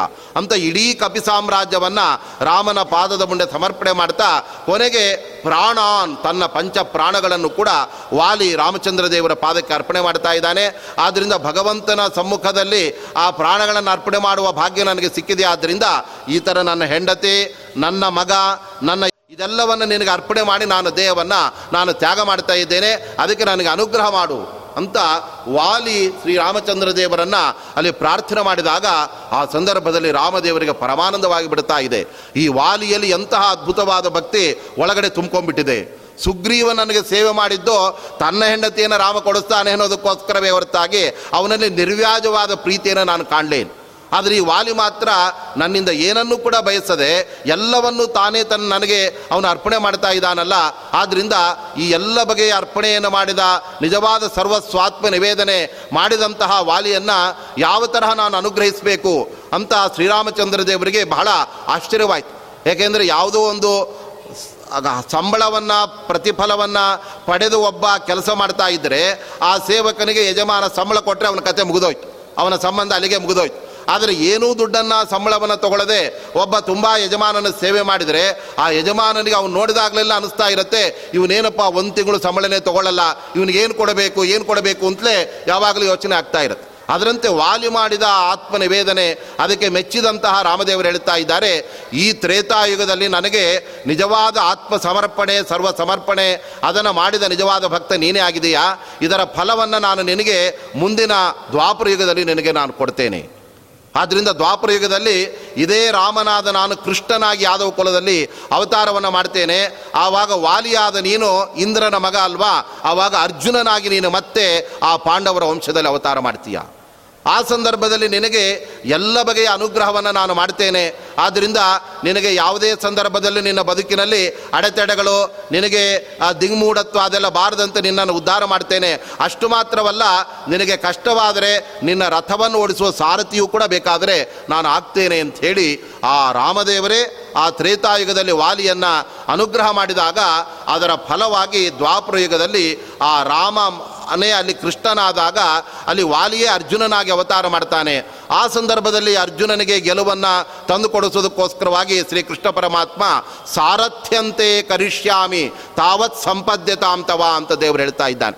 ನಿನಗೆ ಮಹಾಭಾರತ ಯುದ್ಧ, ಮುಂದೆ ನಡೆಯೋ ಯುದ್ಧದ ಬಗ್ಗೆ ಭಯ ಇದೆಯಲ್ಲ, ಅದಕ್ಕೋಸ್ಕರ ನಾನು ನಿನಗೆ ಸಾರಥಿಯಾಗಿ ನಾನು ಕುದುರೆ ಲಗಾಮನ್ನು ಹಿಡಿತೇನೆ. ಆ ಮೂಲಕ ನಿನಗೆ ಗೆಲುವನ್ನು ತಂದುಕೊಡ್ತೇನೆ ಅಂತ ಇಡೀ ಅದ್ಭುತವಾದ ಸಾಮ್ರಾಜ್ಯವನ್ನು ಆ ಎಲ್ಲವನ್ನು ಕೂಡ ಅರ್ಜುನನಿಗೆ ಕೃಷ್ಣ ಪರಮಾತ್ಮ ಅಲ್ಲಿ ದೊರಕಿಸಿಕೊಟ್ಟಿದ್ದಾನೆ. ಇದಕ್ಕೆ ಕಾರಣ ಏನು ಅಂತಂದರೆ ಆ ವಾಲಿ ತಾನು ಹಿಂದಿನ ಆ ಒಂದು ತನ್ನ ದೇಹದಲ್ಲಿ ಮಾಡಿದ ಆತ್ಮ ನಿವೇದನೆ ಎಂಬುದು ಭಗವಂತನಿಗೆ ಅತ್ಯಂತ ಅದು ಪ್ರಿಯವಾಗಿರ್ತಕ್ಕಂಥದ್ದಾಗಿದೆ. ಅಂತಹ ಆತ್ಮನಿವೇದನೆ ಅದು ಭಗವಂತನಿಗೆ ಎಲ್ಲ ಜೀವರು ಕೂಡ ಮಾಡಿದಾಗ ಅದರಿಂದ ಭಗವಂತ ಸಂತುಷ್ಟನಾಗ್ತಾ ಇದ್ದಾನೆ. ಅದರಂತೆ ನಮ್ಮ ವಿಜಯದಾಸರು ಕೂಡ ಅವರು ತಮ್ಮ ಬದುಕಿನ ಪೂರ್ವ ಅವಸ್ಥೆಯಲ್ಲಿ ಕಡು ಬಡವರಾಗಿದ್ದರು ಅವರು. ಅವರು ದಾಸಪ್ಪ ಅಂತ ಹೆಸರಿನಿಂದ ಎಲ್ಲ ಕಡೆಯಲ್ಲೂ ಕೂಡ ನೀಚರ ಬಳಿ ಹೋಗಿ ಏನಾದರೂ ಕೊಡ್ತಾರೇನೋ ಅಂತ ಕೇಳಬೇಕು. ಇವರು ಹೋಗಿ ದೇಹಿ ಅಂತ ಕೇಳಿದರೆ ಅವರು ನಹಿ ಅಂತ ಅವರನ್ನು ಕಳುಹಿಸಿ ಬಿಡ್ತಾ ಇದ್ರು. ಹೀಗೆ ಪಾಪ ಬಹಳ ಬಳಲಿ ಬಳಲಿ ಛೇ, ನಾನು ಇನ್ನು ಈ ಚಿಕ್ಕ ಚೀಕರ ಪರವಿಯಲ್ಲಿ ಇರಬಾರ್ದು ಇಲ್ಲಿಂದ ನಾನು ನೇರ ಕಾಶಿಯಲ್ಲಿ ಹೋಗಬೇಕು. ನನಗೆ ಮತ್ತೆ ಊರಿಗೆ ಬರುವಾಗ ಏನಾದರೂ ದೇವರು ಅನುಗ್ರಹ ಮಾಡಿದರೆ ಮತ್ತೆ ಮನೆ, ಇಲ್ಲ ಅಂದರೆ ಮರಣ ಅಂತ ಹೇಳಿ ಅವರು ಕಾಶಿಗೆ ಪ್ರಯಾಣ ಮಾಡಿಬಿಟ್ರಂತೆ. ಹೊರಡುವಾಗಲೇ ಒಬ್ಬ ಗೃಹಸ್ಥನ ಮನೆಯಲ್ಲಿ ಒಳ್ಳೆ ಊಟ ಮೃಷ್ಟಾನ ಭೋಜನ ಅವರಿಗೆ ಆಯ್ತು. ಆ ಕೇಶವರಾಯ ಅಂತ ಆತನ ಮನೆಯಲ್ಲಿ ಅವರ ಒಳ್ಳೆ ಹುಗ್ಗಿ, ತುಪ್ಪ, ಬೆಣ್ಣೆ, ಒಳ್ಳೆ ಮೊಸರು ಇದನ್ನೆಲ್ಲ ಸವಿದು ಆ ದೇವರನ್ನು ಸ್ಮರಣೆ ಮಾಡಿಕೊಂಡು ಆ ಅವನು ಕೊಟ್ಟ ದಕ್ಷಿಣೆಯಿಂದಲೇ ಖರ್ಚಿಗೆ ಆಗತ್ತೆ ಅಂತ, ಕಾಶಿಗೆ, ಕಾಲ್ನಡಿಗೆಯಿಂದ ಅವರು ನಡೆದುಕೊಂಡು ಹೋದರು. ಆವಾಗ ಅವರು ಮಲಗಿ ಬಿಟ್ಟಿದ್ದಾರೆ. ಆ ಸಂದರ್ಭದಲ್ಲಿ ಮಲಗಿದಾಗ ಆ ಸ್ವಪ್ನದಲ್ಲಿ ಭಗವಂತನೇ ಪುರಂದರದಾಸರ ರೂಪದಿಂದ ಬಂದು ಅವರನ್ನು ಮೇಲಕ್ಕೆ ಎಬ್ಬಿಸ್ತಾ ಇದ್ದಾರೆ. ಏಕೆಂದರೆ ಭಗವಂತ ಸ್ವಪ್ನವನ್ನು ನಮಗೆ ಕೊಡ್ತಾನೆ, ಅವನೇ ಆದ್ದರಿಂದ ನಮಗೆ ರಾಘವೇಂದ್ರ ಸ್ವಾಮಿಗಳು ಸ್ವಪ್ನದಲ್ಲಿ ಬಂದರೋ, ಏನೋ ಮಂತ್ರಾಕ್ಷತೆ ಕೊಟ್ಟು ಅನುಗ್ರಹ ಮಾಡಿದ್ದಾರೆ ಅಂದರೆ ಅದು ರಾಯರು ನಮಗೆ ಸ್ವಪ್ನದಲ್ಲಿ ಬರೋದಲ್ಲ, ಭಗವಂತನೇ ರಾಯರ ರೂಪದಲ್ಲಿ ಬರೋದು. ಯಾಕೆಂದರೆ ನಮಗೆ ಜಾಗೃತ ಅವಸ್ಥೆ, ಸ್ವಪ್ನಾವಸ್ಥೆ, ನಿದ್ರಾವಸ್ಥೆ ಇದನ್ನೆಲ್ಲ ಕೊಡೋದು ಭಗವಂತನೇ ಆದ್ದರಿಂದ ತೈಜಸ ರೂಪಿಯಾದ ಭಗವಂತ ನಾವು ಏನನ್ನು ಬಯಸ್ತಾ ಇರ್ತೇವೆ, ಯಾರ ಅನುಗ್ರಹ ಪಡೆಯಬೇಕು ಅಂತ ನಾವು ಬಯಸ್ತಾ ಇರ್ತೇವೆ, ಅವರ ರೂಪದಲ್ಲಿ ಭಗವಂತ ಬಂದು ನಮಗೆ ಅನುಗ್ರಹ ಮಾಡ್ತಾ ಇರ್ತಾರೆ ಆದರೆ ಆ ತರಹ ಪುರಂದರದಾಸರ ರೂಪದಿಂದಲೇ ಅವರಿಗೆ ಬಂದು ದಾಸಪ್ಪನು ಮಲಗಿದಾಗ ಆತನನ್ನು ಎಬ್ಬಿಸಿ ವೇದವ್ಯಾಸದೇವರ ಹತ್ರ ಕರ್ಕೊಂಡು ಹೋಗಿದ್ದಾರೆ. ಆವಾಗ ವೇದವ್ಯಾಸದೇವರು ಅವರಿಗೆ ವಿಶೇಷವಾಗಿ ಸ್ವಪ್ನದಲ್ಲಿ ಅನುಗ್ರಹ ಮಾಡಿ ಅವರ ನಾಲಿಗೆ ಮೇಲೆ ಬೀಜಾಕ್ಷರಗಳನ್ನು ಬರೆದು ಬಿಟ್ರಂತೆ. ಅದರಿಂದ ವರ ಕವಿಗಳಾಗಿಬಿಟ್ಟಿದ್ದಾರೆ. ಅವರು ವಿಜಯದಾಸರು, ಹೇಗೆ ಅರ್ಜುನನಿಗೆ ಅವನ ಮೇಲಿನ ವಿಶೇಷವಾದ ಪ್ರೀತಿಯಿಂದ ಶ್ರೀಕೃಷ್ಣ ಪರಮಾತ್ಮ ಮುಂದೆ ಮಹಾಭಾರತ ಯುದ್ಧದಲ್ಲಿ ಅರ್ಜುನ ಗೆಲ್ಲಬೇಕಾಗಿದೆ. ಆದ್ದರಿಂದ ಅವನಿಗೆ ಆ ವಿಜಯ ಅಂತ ಅನಿಸಿದ ಅರ್ಜುನ, ಅವನಿಗೆ ಅಸ್ತ್ರಶಸ್ತ್ರಗಳ ಒಂದು ವಿದ್ಯೆಯು ಕೂಡ ಬೇಕಾಗತ್ತೆ. ಆದ್ದರಿಂದ ದೇವರ ಮೂಲಕ ಅನುಗ್ರಹ ಪಡೆದು ಅವನು ಒಳ್ಳೆಯ ಅಸ್ತ್ರಗಳನ್ನು ಪಡೆಯಲಿ ಅಂತ ಕನಸಿನಲ್ಲಿ ಅರ್ಜುನ ಮಲಗಿದಾಗ ಅವನನ್ನು ಕೃಷ್ಣ ಪರಮಾತ್ಮನೇ ಕೈಲಾಸಕ್ಕೆ ಕರ್ಕೊಂಡು ಹೋದ್ನಂತೆ. ನೇಲ ಕ, ನೇರವಾಗಿ ಕೈಲಾಸ ಪರ್ವತಕ್ಕೆ ಕರ್ಕೊಂಡು ಹೋಗಿ ಆ ಸಂದರ್ಭದಲ್ಲಿ ರುದ್ರದೇವರ ಎದುರುಗಡೆ ಅರ್ಜುನನನ್ನು ನಿಲ್ಲಿಸಿ ಕೃಷ್ಣ ಪರಮಾತ್ಮ ಹೇಳ್ತಾ ಇದ್ದಾನೆ, ಇವನಿಗೆ ನೀನೇ ಗುರು. ಯಾಕೆ ಅಂದರೆ ತಾರತಮ್ಯದಲ್ಲಿ ಎಂಟನೇ ಕಕ್ಷೆಯಲ್ಲಿ ಬರತಕ್ಕಂಥ ಏನು ಇಂದ್ರದೇವರಿದ್ದಾರೆ. ಅವರಿಗೆ ಬಿಂಬ ಗುರುಗಳು ಗುರುಸ್ಥಾನದಲ್ಲಿರೋದು ಯಾರು ಅಂದರೆ ಅದು ನಿಜವಾಗಲೂ ಕೂಡ ರುದ್ರದೇವರೇ ಆಗಿದ್ದಾರೆ. ಐದನೇ ಕಕ್ಷೆಯಲ್ಲಿ ಬರತಕ್ಕಂಥ ರುದ್ರದೇವರು. ಅದರಿಂದ ರುದ್ರದೇವರ ಮೂಲಕನೇ ಅರ್ಜುನನಿಗೆ ಅನುಗ್ರಹ ಆಗಬೇಕು. ನಾನು ಅದಕ್ಕೆ ಮಾರ್ಗದರ್ಶನ ಮಾಡಬಹುದು ಅಷ್ಟೇ ಹೊರತಾಗಿ ಅದು ಬಿಟ್ಟು ನಾನೇ ಎಲ್ಲವನ್ನು ಮಾಡಲಿಕ್ಕೆ ಆಗೋದಿಲ್ಲ. ಹೇಗೆ ಹುಡುಗನಿಗೆ ಉಪನಯನ ಸಂಸ್ಕಾರ ಮಾಡುವಾಗ ಆವಾಗ ತಂದೆ ಗಾಯತ್ರಿ ಮಂತ್ರ ಉಪದೇಶ ಮಾಡಬೇಕಾಗತ್ತೆ. ಆವಾಗ ಅವನಿಗೆ ತಂದೆಗೆ ಗಾಯತ್ರಿ ಮಂತ್ರ ಮರ್ತೋಗ್ಬಿಟ್ಟಿರತ್ತೆ ಕೆಲವರೆಲ್ಲ. ಸಂಧ್ಯಾವಂದನೆ ಮಾಡಿದ ಎಷ್ಟೋ ವರ್ಷಗಳಾಗಿ ಮಗನಿಗೆ ಗಾಯತ್ರಿ ಮಂತ್ರ ಉಪದೇಶ ಮಾಡುವಾಗ ತಬ್ಬಿಬ್ಬಾಗಿ ಏನು ಮಂತ್ರ, ಯಾರು ಯಾವುದು ಗೊತ್ತಿಲ್ಲ ಅಂತ ಆದರೆ ಆವಾಗ ಪುರೋಹಿತರು ಆ ತಂದೆಗೆ ಮಂತ್ರ ಜ್ಞಾಪಿಸ್ಬೇಕು, ಅವನು ಅವ್ರಿಗೆ ಉಪದೇಶ ಮಾಡಬೇಕು. ಅದು ಬಿಟ್ಟು ಪುರೋಹಿತರೇ ನೇರವಾಗಿ ಆ ಹುಡುಗನಿಗೆ ಉಪದೇಶ ಮಾಡಲಿಕ್ಕಿಲ್ಲ. ಏಕೆಂದರೆ ಬ್ರಹ್ಮವಿದ್ಯೆ ಅಂದರೆ ಅದು ತಂದೆಯಿಂದ ಮಗನಿಗೆ ಬರತಕ್ಕಂಥ ದೊಡ್ಡ ಬಳುವಳಿ ಅದು. ಆದ್ದರಿಂದ ಆ ಮಗನಿಗೆ ಒಬ್ಬ ತಂದೆ ಏನು ಬೇಕಾದರೂ ಕೊಡಬಹುದು, ಕೊಡದೇ ಇರ್ಬೋದು. ಆದರೆ ಸುಲಭವಾಗಿ ಕೊಡಬಹುದಾದ ಮತ್ತು ಕೊಡಲೇಬೇಕಾದಂತಹದ್ದು ಒಂದು ಉಪದೇಶ ಅಂದರೆ ಅದು ಉಪನೀತನಾಗುವ ಸಮಯದಲ್ಲಿ ಮಗನಿಗೆ ತಂದೆ ಗಾಯತ್ರಿ ಮಂತ್ರವನ್ನು ಉಪದೇಶ ಮಾಡಬೇಕು. ಅದರಂತೆ ಕೃಷ್ಣನು ಕೂಡ ಅಲ್ಲಿ ರುದ್ರದೇವರ ಮೂಲಕ ಅನುಗ್ರಹವನ್ನು ಅರ್ಜುನನಿಗೆ ಮಾಡಿಸಬೇಕಾಗಿತ್ತಾದ್ದರಿಂದ ಆ ಸಮಯದಲ್ಲಿ ರುದ್ರದೇವರನ್ನು ಒಟ್ಟಿಗೆ ಕೃಷ್ಣನು ಕೂಡ ಅರ್ಜುನನ ಜೊತೆಗೆ ಅಲ್ಲಿ ಸ್ತೋತ್ರ ಮಾಡಲಿಕ್ಕೆ ಶುರು ಮಾಡ್ತಾರೆ. ಮಹಾಭಾರತದಲ್ಲಿ ಬಹಳ ಸುಂದರವಾಗಿ ಆ ಘಟ್ಟ ಬರ್ತಾ ಇತ್ತು. ರುದ್ರದೇವರನ್ನು ಸ್ತೋತ್ರ ಮಾಡುವಾಗ ಕೃಷ್ಣಾರ್ಜುನವು ಉಚ್ಚತುಹು ಅಂತ ಇಬ್ಬರು ಸ್ತೋತ್ರ ಮಾಡಲಿಕ್ಕೆ ಶುರು ಮಾಡಿದ್ರಂತೆ. ಅರ್ಜುನ ಸ್ತೋತ್ರ ಮಾಡಿದ್ದೇನೋ ಸರಿ, ಆದರೆ ರುದ್ರನಿಗಿಂತ ಸರ್ವೋತ್ತಮನಾದ ಕೃಷ್ಣ, ಅವನು ಹೇಗೆ ಸ್ತೋತ್ರ ಮಾಡಿದ ಅಂದರೆ, ಜಗತ್ತಿನಲ್ಲಿ ಕೃಷ್ಣನೇ ರುದ್ರನನ್ನು ಸ್ತೋತ್ರ ಮಾಡಿದಾನೆ ಅಂತ ಅವರೆಲ್ಲ ತಿಳಿದು, ಎಲ್ಲರೂ ರುದ್ರನನ್ನು ಆರಾಧನೆ ಮಾಡಲಿ ಅಂತ ಆ ಭಗವಂತನ ಕೃಷ್ಣನ ಒಂದು ಉದ್ದೇಶವಾಗಿತ್ತು. ಅದಕ್ಕೋಸ್ಕರ ತಾನು ಕೂಡ ಮಕ್ಕಳನ್ನು ಪಡೆಯಬೇಕಾದರೆ, ಕೈಲಾಸಕ್ಕೆ ಹೋಗಿ ರುಕ್ಮಿಣಿ ದೇವಿ ಜೊತೆಗೆ ಸೇವೆ ಮಾಡಿ, ಅನಂತರ ಪ್ರದ್ಯುನಂಬ ಮಗನನ್ನು ಅಲ್ಲಿ ಕೃಷ್ಣ ಪಡೆದಿದ್ದಾನಾದ್ದರಿಂದ ಆ ಸಮಯದಲ್ಲಿ ಸ್ತೋತ್ರವನ್ನು ಮಾಡಿ ಇಬ್ಬರು ಕೂಡ ಕೊನೆಗೆ ಪಾಶುಪತಾಸ್ತ್ರವನ್ನು ಸ್ವಪ್ನದಲ್ಲೇ ಆ ಅರ್ಜುನನಿಗೆ ಕೊಡಿಸಿದಂತಹ ಮಹಾನುಭಾವ ಕೃಷ್ಣ, ಅನಂತರದಲ್ಲಿ ಆ ಪಾಶುಪತಾಸ್ತ್ರದಿಂದ ಎಲ್ಲ ದುಷ್ಟರನ್ನು ಕೂಡ ಸದೆಬಡಿದ ಅರ್ಜುನನಿಗೆ ಆ ಜಯಲಕ್ಷ್ಮಿ ಮಾಲೆ ಹಾಕಿಬಿಡ್ತಾಳೆ. ಅದರಂತೆ ಸ್ವಪ್ನದಲ್ಲಿ ಆ ಸಿದ್ಧಿಯನ್ನು ಪಡೆದಿರತಕ್ಕಂಥದ್ದು ಅರ್ಜುನನಾದರೆ ಆ ವಿಜಯನಿಗೆ ಕೃಷ್ಣ ಆ ಥರ ಅನುಗ್ರಹ ಮಾಡಿದರೆ ಈ ವಿಜಯದಾಸರಿಗೆ ಅವರು ರಾತ್ರಿ ಸ್ವಪ್ನದಲ್ಲಿ ಆ ಪುರಂದರದಾಸರ ರೂಪದಿಂದ ಭಗವಂತನೇ ಅವರ ಬಳಿ ಹೋಗಿ ಅವರಿಗೆ ಬೀಜಾಕ್ಷರಗಳನ್ನೆಲ್ಲ ಬರೆದು ಆ ವ್ಯಾಸರ ಮೂಲಕ ವೇದವ್ಯಾಸ ದೇವರ ಮೂಲಕ ಒಂದು ತಂಬೂರಿಯನ್ನು ಕೂಡ ವಿಜಯದಾಸರಿಗೆ ಅವರಿಗೆ ಕೊಡಿಸಿ ಆ ಮೂಲಕ ಅವರಿಗೆ ಭಗವಂತ ಅನುಗ್ರಹ ಮಾಡಿಬಿಟ್ಟ. ಆದ್ದರಿಂದ ಸಿದ್ಧರು ಅಂದರೆ ಅನೇಕ ಬಗೆಯಾಗಿರ್ತಾರೆ. ಅದರಲ್ಲಿ ಕೆಲವರು ನಿತ್ಯ ಸಿದ್ಧರು ಅಂತ. ಮಧ್ವಾಚಾರ್ಯರಂತಹ ಜ್ಞಾನಿಗಳೆಲ್ಲ ನಿತ್ಯ ಸಿದ್ಧರು. ಅವರಿಗೆ ಸಾಧನೆ ಮಾಡಿ ಮತ್ತೆ ಯಾವುದೇ ಒಂದು ಸಿದ್ಧಿಯನ್ನು ಪಡೆಯಬೇಕು ಅಂತಿಲ್ಲ. ಅವರು ನಿತ್ಯ ಸಿದ್ಧರಾದರೆ ಮತ್ತೆ ಕೆಲವರು ಮಂತ್ರ ಸಿದ್ಧರು. ಗುರುಗಳು ಪ್ರತ್ಯಕ್ಷವಾಗಿ ಒಂದು ಮಂತ್ರವನ್ನು ಉಪದೇಶ ಮಾಡ್ತಾರೆ ಆ ಮಂತ್ರವನ್ನು ನಿರಂತರ ಅವರು ಧ್ಯಾನ ಮಾಡಿ ಮಾಡಿ ಆ ಥರ ಸಿದ್ಧಿಯನ್ನು ಪಡಿತಾರೆ. ಮತ್ತೆ ಕೆಲವರು ಕೃಪಾ ಸಿದ್ಧರು. ಅವರಿಗೆ ಮಂತ್ರೋಪದೇಶ ಮಾಡೋದಿಲ್ಲ ಅಥವಾ ಸ್ವಪ್ನದಲ್ಲಿ ಏನು ಮಾಡೋದಿಲ್ಲ. ಕರುಣೆಯನ್ನು ಚೆನ್ನಾಗಿ ಕೊಟ್ಬಿಡ್ತಾರೆ. ಹೇಗೆ ರಾಘವೇಂದ್ರ ಸ್ವಾಮಿಗಳು ಒಬ್ಬ ಪೆದ್ದನಾದಂತಹ ವೆಂಕಣ್ಣನಿಗೆ ಅನುಗ್ರಹ ಮಾಡಿದಾಗ ಅವನು ದೊಡ್ಡ ದಿವಾನನಾಗಿ ಅವನು ಅವರ ಸೇವೆಯನ್ನು ಮಾಡಿಬಿಟ್ಟ ಆ ಥರ ಕೃಪಾ ಸಿದ್ಧರು ಕೆಲವರು ಇರ್ತಾರೆ. ಆದರೆ ನಮ್ಮ ವಿಜಯದಾಸರು ಹೇಗೆ ಅಂದರೆ ಅವರು ಸ್ವಪ್ನ ಸಿದ್ಧರು ಅಂತ ಅವರನ್ನು ಅಲ್ಲಿ ಕರೀತಾ ಇದ್ದಾರೆ. ಆದ್ದರಿಂದ ಸ್ವಪ್ನದಲ್ಲಿ ಅವರಿಗೆ ಆ ವೇದವ್ಯಾಸ ದೇವರ ಅನುಗ್ರಹ ಮತ್ತು ಪುರಂದರದಾಸರ, ನಾರದರ ಆ ಅನುಗ್ರಹವಾದಾಗ ಆ ಕ್ಷಣದಲ್ಲಿ ಅವರು ವರ ಕವಿಗಳಾಗಿಬಿಟ್ರು. ಏನು ಬಾಯಿ ತೆಗೆದರೆ ಮಾತಾಡಲಿಕ್ಕೆ ಬರದೇ ಇದ್ದಂತಹ ಅವರು ದಾಸಪ್ಪ ದಾಸಪ್ಪ ಅಂತ ಜನಗಳ ಕರೆಯೋದನ್ನು ಬಿಟ್ಟು ಅವ್ರನ್ನೆಲ್ಲ ವಿಜಯದಾಸರು ಅಂತ ಹೇಳಿಕ್ಕೆ ಶುರು ಮಾಡಿಬಿಟ್ಟಿರತ್ತೆ ಆವಾಗಲೇ ಅವರು ಅನೇಕ ಕವಿತೆಗಳನ್ನು, ಸುಳಾದಿಗಳನ್ನು ರಚನೆ ಮಾಡಿ ಅವರು ಪ್ರಸಿದ್ಧರಾದರು. ಕೊನೆಗೆ ಅವರು ಕಾಶಿ ಯಾತ್ರೆಯನ್ನು ಮುಗಿಸ್ಕೊಂಡು ದಾರಿಯಲ್ಲಿ ಬರ್ತಾ ಇರಬೇಕಾದ್ರೆ ವಿಜಯನಗರದ ಒಬ್ಬ ದೊಡ್ಡ ಜಮೀನ್ದಾರ ಅವನು ಗೋದಾವರಿ ತೀರದಲ್ಲಿ ಇದ್ದಂತೆ ಅವನಿಗೆ ಸುದ್ದಿ ಗೊತ್ತಾಯ್ತು, ಓ ದೊಡ್ಡ ವಿಜಯದಾಸರು ಅಂತ ಒಬ್ಬ ದೊಡ್ಡ ಜ್ಞಾನಿಗಳು ಬರ್ತಾ ಇದ್ದಾರಂತೆ, ಅವರನ್ನು ನಾವು ಮನೆಗೆ ಕರೆಸ್ಬೇಕು. ಅವರಿಂದ ಭಜನೆ ಮಾಡಿಸಿ ಅವರಿಗೆ ವಿಶೇಷವಾಗಿ ಅವರಿಗೆ ಸೇವೆ ಮಾಡಬೇಕು ಅಂತ ಭಗವಂತನೇ ಅವರಿಗೆ ಪ್ರೇರಣೆ ಮಾಡಿ ಆ ವಿಜಯದಾಸರು ಬರೋದನ್ನು ಕಾದಿದ್ದು ಆ ದೊಡ್ಡ ಜಮೀನ್ದಾರ ಅವರಿಗೆಲ್ಲ ಬೇಕಾದಷ್ಟು ಶಾಲುಗಳನ್ನು, ಬಂಗಾರದ ಆಭರಣಗಳನ್ನು ಎಲ್ಲವನ್ನು ಕೊಟ್ಟು ಅವರಿಗೆ ನಮಸ್ಕಾರ ಮಾಡಿ ಇನ್ನೂ ನಾಲ್ಕು ದಿವಸ ಇಲ್ಲೇ ಇದ್ದು ಹೋಗಿ ಅಂತ ಅವರನ್ನು ಪ್ರಾರ್ಥನೆ ಮಾಡಿತು ಆವಾಗ ವಿಜಯದಾಸರು ಅಂದ್ಕೊಂಡ್ರು, ಆವತ್ತು ಒಂದು ದಿನ ನನಗೆ ಊಟಕ್ಕೆ ಏನು ಕೂಡ ಇರಲಿಲ್ಲ. ಮನೆ ಮನೆಗಳಿಗೆ ಹೋಗಿ ನಾನು ಒದ್ದಾಡಬೇಕಾಗಿತ್ತು. ಆದರೂ ಕೂಡ ಏನೂ ನನಗೆ ಸಿಗುತ್ತಾ ಇದ್ದಿಲ್ಲ. ಆದರೆ ಇವತ್ತು ಮಾತ್ರ ದೇವರು ಎಷ್ಟೆಲ್ಲ ನನಗೆ ಅನುಗ್ರಹ ಮಾಡ್ತಾ ಇದ್ದಾನೆ ಅಂತ ಅವ್ರಿಗೆ ಆನಂದವಾಗ್ತಾ ಇದೆ. ಅದರ ಜೊತೆಗೆ ಅವರು ಎಲ್ಲೆಲ್ಲಿ ಹೋಗ್ತಾ ಇದ್ದಾರೆ ಅಂತ ಸುದ್ದಿ ಗೊತ್ತಾದರೆ ಅವರ ಹಿಂದೆ ನೂರಾರು ಜನ ಭಕ್ತರುಗಳು. ಯಾಕೆ ಅಂದರೆ ವಿಜಯದಾಸರ ಹತ್ರ ನಾವು ಹೋಗಿ ಅವರ ದೃಷ್ಟಿ ನಮ್ಮ ಮೇಲೆ ಬಿತ್ತು ಅಂದರೆ ನಮ್ಮ ಜನ್ಮ ಅವರಿಂದ ನಮಗೆ ಒಳಿತಾಗತ್ತೆ ಅಂತ ಆ ಸಿದ್ಧ ಪುರುಷರ ಅನುಗ್ರಹವನ್ನು ಪಡೆಯಬೇಕು ಅಂತ ನೂರಾರು ಜನಗಳೆಲ್ಲ ಅವರು ಹಿಂದೆ ಹಿಂದೆನೇ ಬರ್ತಾ ಇದ್ದರು ಹೀಗಾಗಿ ಎಲ್ಲಿ ಹೋದರೂ ಕೂಡ ವಿಜಯದಾಸರಿಗೆ ರಾಜ ಮರ್ಯಾದೆ ಅವರ ಶಿಷ್ಯ ವೃಂದ ಅವರಿಗೆ ಸೇವೆ ಮಾಡೋದಕ್ಕೆ, ಬಟ್ಟೆ ಒಗೆಯೋದಕ್ಕೆ, ಅವರ ನಿಂತರೆ, ಅವರ ಪಾದವನ್ನು ಒರೆಸೋದಕ್ಕೆ ಈ ತರಹ ಎಲ್ಲ ವೈಭವಗಳು ಅವರನ್ನು ಅವರಿಗೆ ಬರ್ತಾ ಇರೋದನ್ನು ನೋಡಿದಾಗ ವಿಜಯದಾಸರು ಅಂದ್ಕೊಳ್ತಾ ಇದ್ದಾರೆ, ಭಗವಂತ ಮೇಲೆ ಎಷ್ಟು ಅನುಗ್ರಹ ಮಾಡಿದ. ಕಿಮಲಭ್ಯಂ ಭಗವತಿ ಪ್ರಸನ್ನೆ ಶ್ರೀನಿಕೇತನೆ. ನಾವು ಬೇಕಾದಷ್ಟು ವೈಭವವನ್ನು, ಅನಂತರದಲ್ಲಿ ಮನ್ನಣೆಯನ್ನು, ರಾಜಮರ್ಯಾದೆಯನ್ನು ಪಡೆಯತಕ್ಕಂಥ ಯೋಗ್ಯತೆ ನಮಗಿರ್ಬೋದು ಆದರೆ ಅದನ್ನು ನಾವು ಪಡಿಬೇಕಾದರೆ ಅದಕ್ಕೆ ಭಗವಂತನ ಅನುಗ್ರಹ ನಮಗೆ ಸಂಗಾತಿಯಾಗಿ ಇದ್ದರೆ ಮಾತ್ರ ಅವೆಲ್ಲ ನಮಗೆ ಸಿಗತ್ತೆ. ನಮಗೆ ಭಗವಂತನ ಅನುಗ್ರಹ ಇಲ್ಲ ಅಂತಾದರೆ ಮರ್ಯಾದೆ ಆಗಬೇಕಾದ ಜಾಗದಲ್ಲಿ ಅವಮರ್ಯಾದೆ ಆಗ್ತಾ ಇರುತ್ತೆ. ಮಾನಪತ್ರಗಳನ್ನು ಅರ್ಪಿಸುವ ಸಮಯದಲ್ಲಿ ಹೊರಟು ಹೋಗಿ ಅಂತ ಅವರನ್ನು ಕಲಿಸ್ಬಿಡ್ತಾ ಇರ್ತಾರೆ.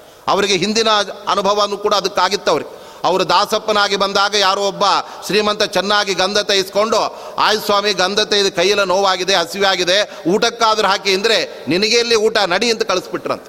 ಹೀಗೆ ಅವರಿಗೆ ಊಟವೂ ಸಿಗದೇ ಇರತಕ್ಕಂತಹ ಕಾಲ ಅವತ್ತಾಗಿದ್ದರೆ ಆದರೆ ಇವತ್ತು ಭಗವಂತ ಅವರ ಮೇಲೆ ಕಣ್ಣು ತೆರೆದು ಬಿಟ್ಟಿದ್ದಾನೆ.